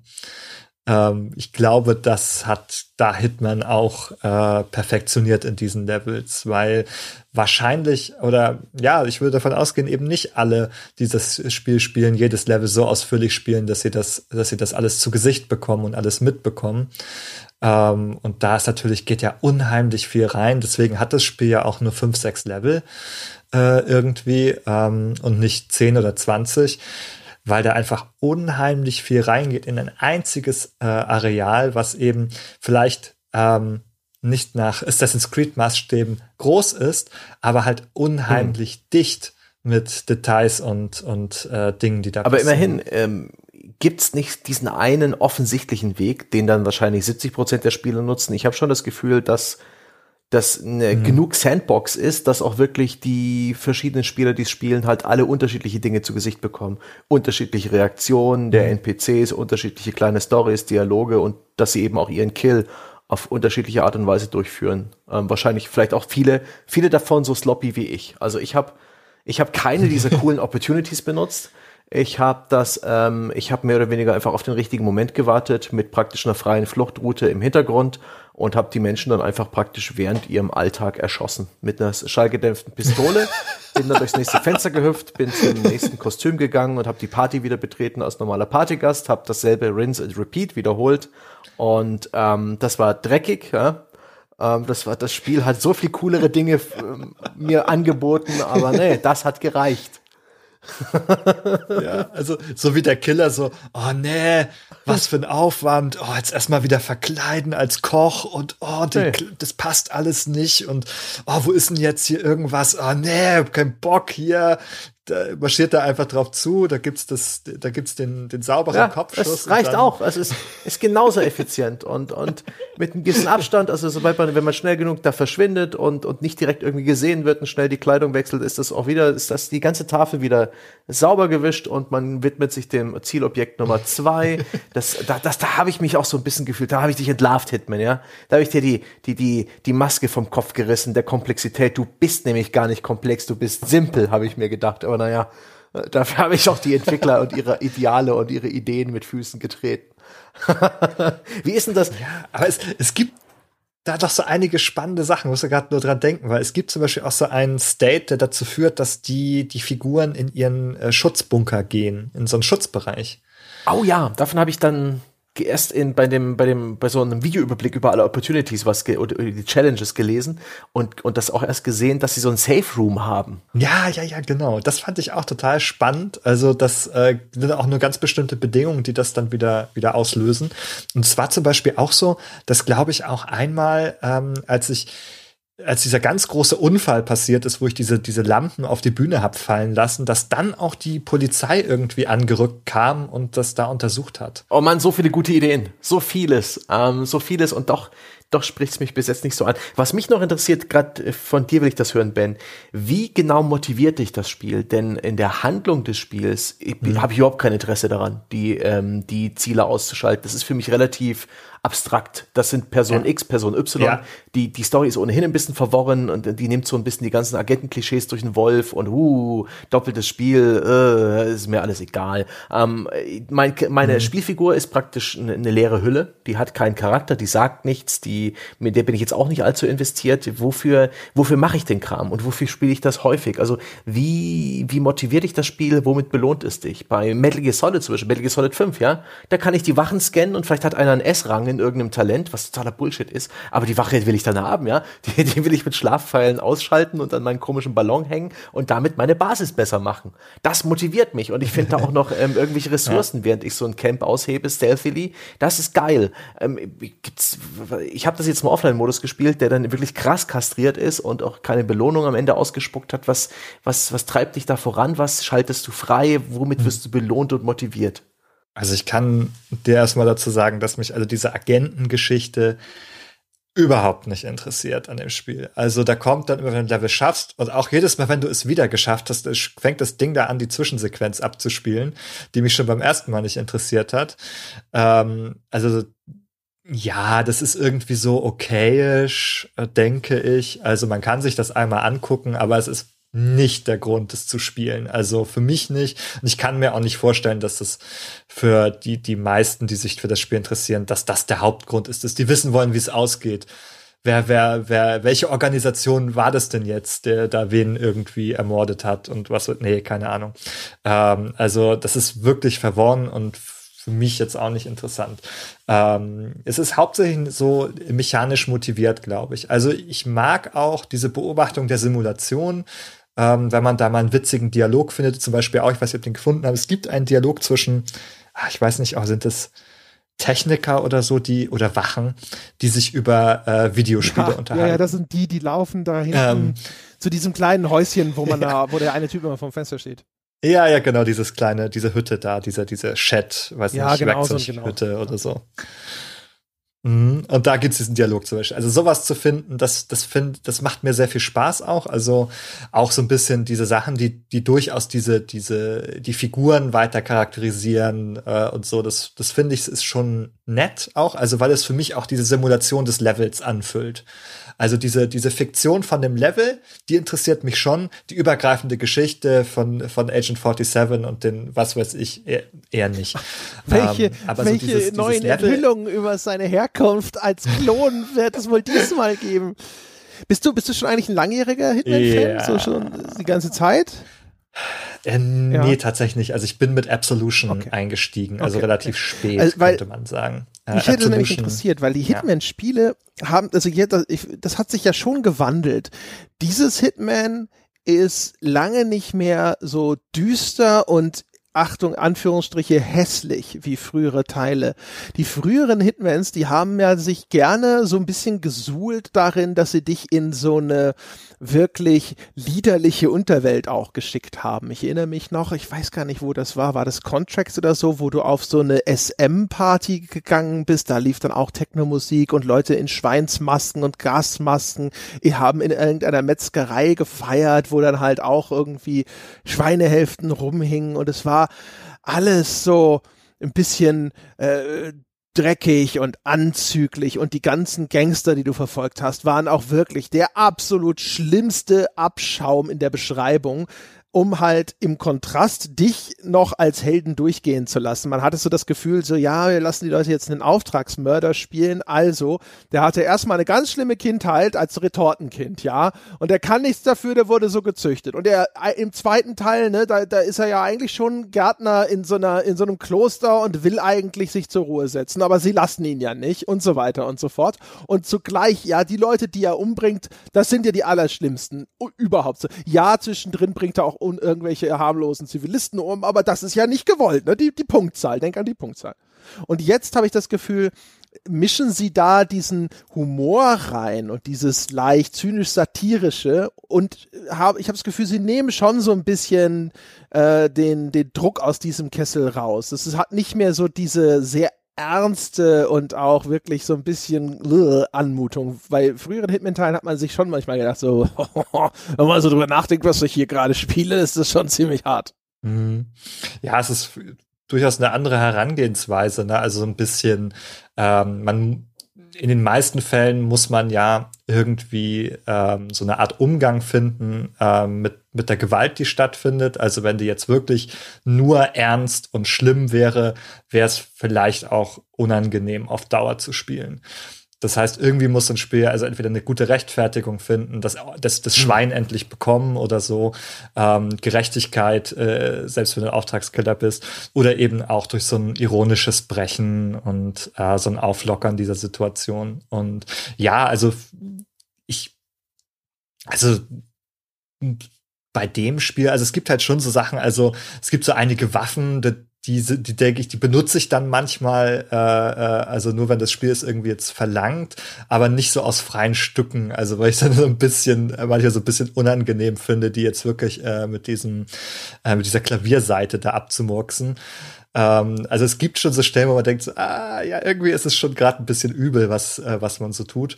Ähm, aber so im Großen und Ganzen ist halt eher so der Reiz, so eben diese, diese Systeme auszunutzen und die Leute so auszutricksen. Und ich meine, wenn dem dann da so, so ein Lautsprecher auf den Schädel fällt und der, der dann tot ist, das hat eher noch ein humoristisches Element eigentlich mehr als ein tatsächlich brutales. Und da ist vielleicht auch Showstopper auch wieder die falsche Mission. Ich weiß gar nicht, in welchen Hitmans die noch drin sind, ob das der Nachfolger war oder dieses. Das gibt's eine Mission, wo eine Geburtstagsfeier im Haushalt äh, eines Mafia-Bosses stattfindet und man kann sich da als Clown verkleiden, der die Kinder bespaßt oder eben solches, das was, was einfach fantastische britischer Humor ist. Also das, und das steht der Serie so gut, dass die, das alles ein bisschen überzeichnet ist, dass die Schauplätze auch so ein bisschen exklusiver sind und dass die Leute auf so kreative Art und Weise zu Tode kommen. Ich finde, dass das hat was. Das ist nicht so grausam, das ist eher irgendwie so ein bisschen zynisch, ein bisschen lustig oder eben auch das, ähm, das war glaube ich im zweiten Teil, dieser, ich, ich habe mir inzwischen, also vorher schon, bevor wir diesen Podcast aufgenommen haben, ich habe, ich, ich habe stets, wenn die Hitman-Spiele draußen waren, mir sehr gern so Zusammenschnitte aller kreativen Tode durch angeschaut. Weil ich das, äh, die Kreativität schätze ich sehr. Da war irgendwas mit einem Outdoor-Whirlpool, der auch noch so einen Glasboden hatte, den man dann auch anschießen konnte und das arme Schwein fällt, fällt in die Tiefe und sowas. Ach, herrlich. das finde ich sehr, sehr ja. gut. Da gab's auch, in, in einer der ersten Missionen von, von Hitman Absolution äh, ist irgendwie, ist es so eine Art Chinatown oder so, oder ich weiß jetzt gar nicht mehr, wo das gespielt hat, aber es ist auch so, so, so ein ganz trubeliger Ort, ganz viele, ganz viele Zivilisten. Und der Typ, den man so, so ausschalten soll, der, der pinkelt dann irgendwann zwischendurch mal in so einen Gully. Und dann kann man dem einfach so einen Tritt geben und dann stürzt er da zu Tode, während der, während er gerade pinkeln war. Also so ist es halt auch irgendwie eher so ein bisschen lustig und ähm, war, ja. Aber war Absolution nicht auch das, wo man am Anfang diesen Betreiber von diesem Vergnügungspark umbringt? Musste der da auf Knien um sein Leben bettelt oder war das Blood Money? Da ich mich nicht gut dran erinnern kann, glaube ich nicht, dass es Absolution ja, war. Das, das war, könnte auch Blood Money Es gab da eins, das war schon auch so, äh, nee. Es gibt auch in dem noch Sachen, die sind wirklich auch ein bisschen herb. Also auch zum Beispiel, ähm, ich habe da die Dania in ihrem Zimmer, die habe ich erstmal nur, nur so stranguliert. Und dann so, ach ja, richtig, die muss ja umbringen. Und dann gibt's dir so die Taste, wo du dann den, den Bewusstlosen noch das Genick brechen kannst. Und das ist schon so, oh, ja, ja, ja, ja, ja. Also das, das, das, das sind so Momente, wo ich dann gesagt ah, das, das war jetzt nicht cool, ja, und ich bin ja nicht bekannt dafür unbedingt, dass ich jetzt bei so Gewaltspitzen in Videospielen derjenige ja. bin, der dann sagt so, das ist mir alles zu hart. Hab natürlich auch einfach mal geguckt, was passiert, wenn ich da von oben in die Menge schieße bei diesem Laufstegsding. ähm, sehr unterhaltsam zu sehen, wie dann diese ja. Crowd-Simulation abläuft übrigens, die gar nicht die. schlecht ist. Also du siehst dann, wie mhm. dann diese Menge da vorne aus dem Haus so rausstürmt. Nur dann bricht's aus in sich zusammen, weil der Level da ja zu Ende ist. Und dann ja. bleiben die da in dem Garten einfach stehen. Und selbst wenn du dann weiter irgendwie schießt mm, und so, dann mhm. stehen die da rum, äh, weiter wie bei so einem Cocktailempfang. Und dann so, ja, mh, hm, ja. Peter, was sagst du? Oh, Peter ist tot. Naja. Ja. Aber äh, ansonsten, das, also auch, äh, auch da wieder, also die, die ganze Simulation dieser Welt ist durchgängig schon ziemlich cool. Ich fand halt auch so, also die früheren Hitmans, waren dadurch, dass sie halt für mich so gefühlt dann noch so ein bisschen äh, versucht, ein bisschen edgy zu sein, sind durchaus dadurch auch interessanter, weil sie Sachen dargestellt haben, die man sonst in Videospielen so nicht zu sehen bekommen hat. Aber sie waren halt dann auch immer so ein bisschen unangenehmer. Und das hier hatte ich das Gefühl, hat jetzt einfach von der Tonalität was, das über weite Strecken einfach weniger anstößig ist. Ob man das jetzt gut oder schlecht beurteilt, ist nochmal eine andere Geschichte. Ähm, aber es bemüht sich halt, ne? Und hat auch so, es ist nicht mehr so bösartig. Die waren ja schon immer auch ein Mhm. bisschen zynisch und man hatte schon immer eine klare Vorstellung davon, Mhm. dass, äh, dass da Figuren dargestellt werden, wo sie alle auch so ein bisschen sagen, ja, ist nicht, ist nicht schade drum, wenn man die umbringt, ne? Ja. Und das ist jetzt nicht mehr so, Ja, nicht also- mehr so fies. Also das Zynische, ne? Ähm, da hat ja auch damals, ähm, als dieses Remake rauskam, 2016er, äh, 2016 war es, glaube ich, ähm, hat ja auch Square Enix so als PR-Maßnahme ähm, auch so äh, äh, tatsächlich so so Pressekits verschickt, wo dann irgendwie so diese Klavierseite so drin war. Die hatten doch auch diese, sowas. diese Hitman Ähm, wo du deine Freunde vom, den, den Hitman auf den Hals setzen konntest. Und dann, da gab es doch so einen kleinen Shitstorm, so nach dem Motto, dann konnten Schüler die Facebook-Fotos äh, ihrer, ihrer Freunde, also das war, ein, es gab ja mal eine Zeit lang als Werbemaßnahme diese, äh, diese Apps, die haben dann kleine Videos generiert und haben dann Fotos in dieses Video eingefügt. Und dann stand dann halt auf einmal das Mhm. Bild von äh, Facebook-Freund XY in diesem Video auf dem, auf dem Kaminsims und so. Und das gab es mit Hitman, dass der Hitman zu Besuch kommt und die umbringt. Ja, und dann, weil das sich natürlich dann eben, ins, natürlich haben das dann auch Klass, äh, Jugendliche insbesondere genutzt, ne? Und dann, dann gab es einen großen Aufschrei, so Square Enix macht Werbung mit Cybermobbing in dem Sinne. Mm, ja, ja, bestes Cybermobbing-Tool, ja, ja, da, ja, soweit haben die an der Stelle offenbar äh, dann nicht gedacht, aber ja, da wird es dann ein bisschen offenbar an einigen Stellen, weil die Idee vielleicht doch zu zynisch gewesen ist. Ja, Ja. Naja, sie sind ja jetzt eh runter. Ne? Also IO ist ja bei Square Enix, glaube ich, raus. Die sind inzwischen ja wieder selbstständig geworden, ne? wo man auch so ein bisschen sieht. Ne? Das ist Hitman. Ich glaube, die große Stärke ist halt, dass es sich wirklich nach vorne in dieses Genre hineingelehnt hat, anstatt es weiter zu verwässern zugunsten einer größeren Massenverträglichkeit. Aber das dürfte auch der Grund gewesen sein, warum Square Enix dann gesagt hat, ja, ist okay, macht ihr mal wieder euer eigenes Ding, weil mit diesem Hitman so ist halt nicht dieses Mega-Blockbuster-Niveau möglich, weil es halt sehr speziell ist. Ja, also die, ich glaube, das, das Marketinggeld für diesen Teil 2016 war schon nicht ohne. Also die haben ja auch richtig viele so Pro Promo-Videos produziert und die hatten dann äh, auch so prominente Schauspieler und so, die dann mal als Target aufgetaucht sind in der Sondermission und sowas. Da gab es das mit Sean Bean, glaube ich. Oder war das schon beim zweiten Teil? Das weiß ich nicht. Ähm, ob das bei dem oder beim, beim Nachfolger war. Aber jedenfalls, da ist schon einiges reingegangen, also mit dem Versuch, das äh, schon an größere Massen auch zu bringen. Und ich glaube, mittlerweile liegt es bei, bei Warner Brothers. Ich meine, es ist ja auch erfolgreich. ne? ja, Also ich meine, das, keine Ahnung, wahrscheinlich schon so irgendwo. Also Millionen, Millionen von Verkäufen und Mhm. keine Ahnung, ich glaube, das erste so fünf Millionen oder noch mehr. Und ge- gerade natürlich, wenn jetzt das Studio das häufig dann teilweise vielleicht auch in Eigenregie produzieren kann und dann vielleicht jetzt noch so ein, so Publishing-Vertrag für Werbung oder für die physische Auslieferung und so abschließt, das ist ja dann für die auch nochmal eine ganz andere Kalkulationsbasis.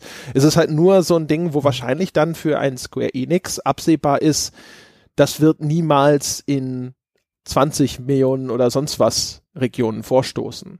Mhm. Ja, ja.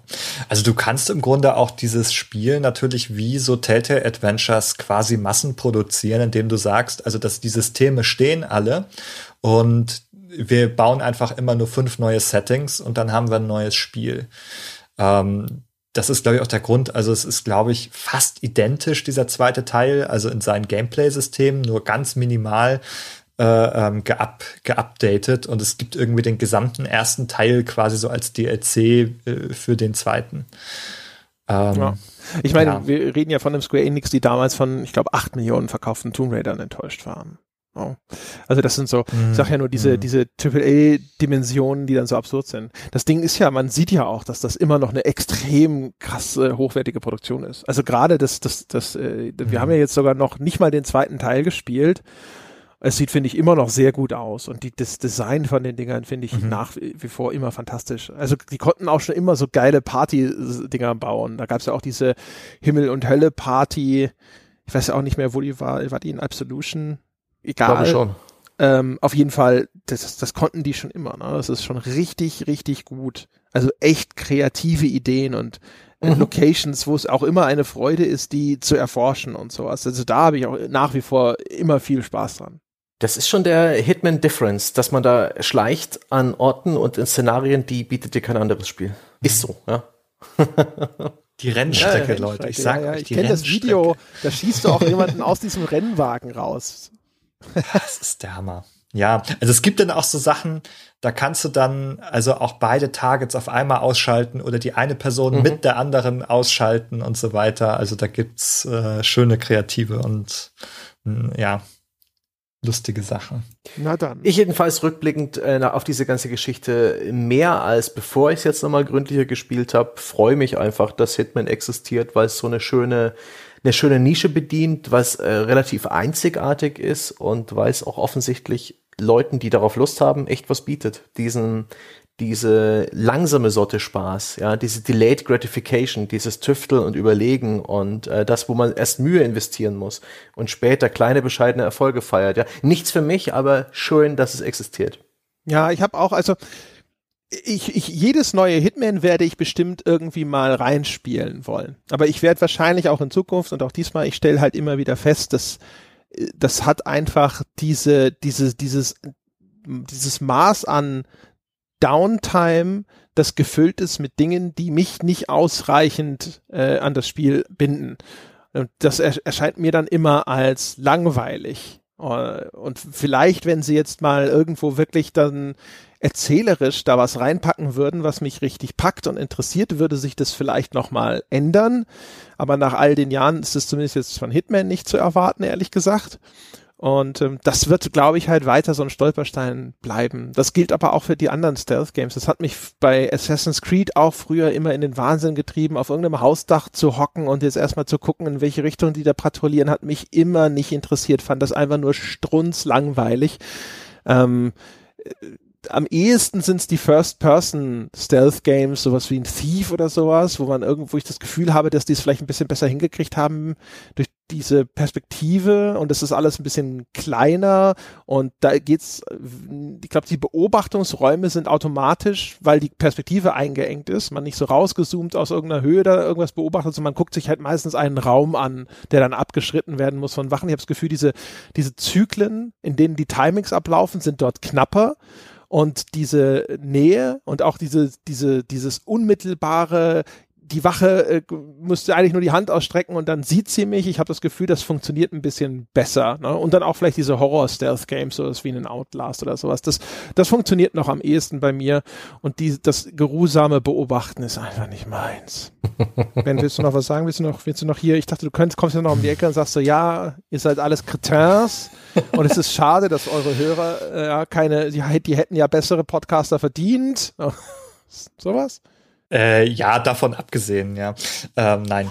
Äh, also ich kann das ja verstehen, was du sagst. Also ähm, ich glaube, das ist das ist etwas, also das das spricht äh, nicht jeden und jede an.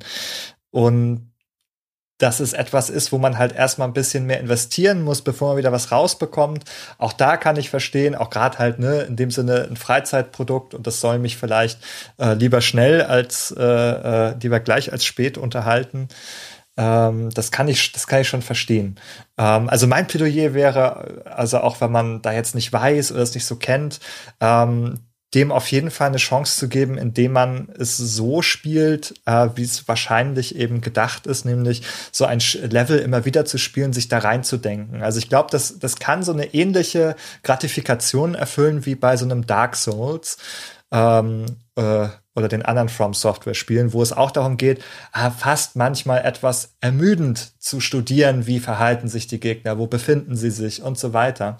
Aber auch da ist es, wenn man das eine Weile gemacht hat, irgendwann macht es dann so Klick und man hat so einen Punkt überschritten, wo man das Gefühl hat, ich habe hier irgendwie eine Menge verstanden auf einmal. Und auf einmal öffnet sich das Spiel so ähm, und offenbart einem ähm, irgendwie Qualitäten, die, die einem vorher noch verschlossen waren. Und äh, für diesen Moment ähm, ist es, glaube ich, wirklich, wirklich sehr spielenswert. Und wenn man Stealth Games grundsätzlich was abgewinnen kann, ähm, dann sollte man also aus meiner Sicht auch, auch dem Hitman äh, mal so eine Chance geben.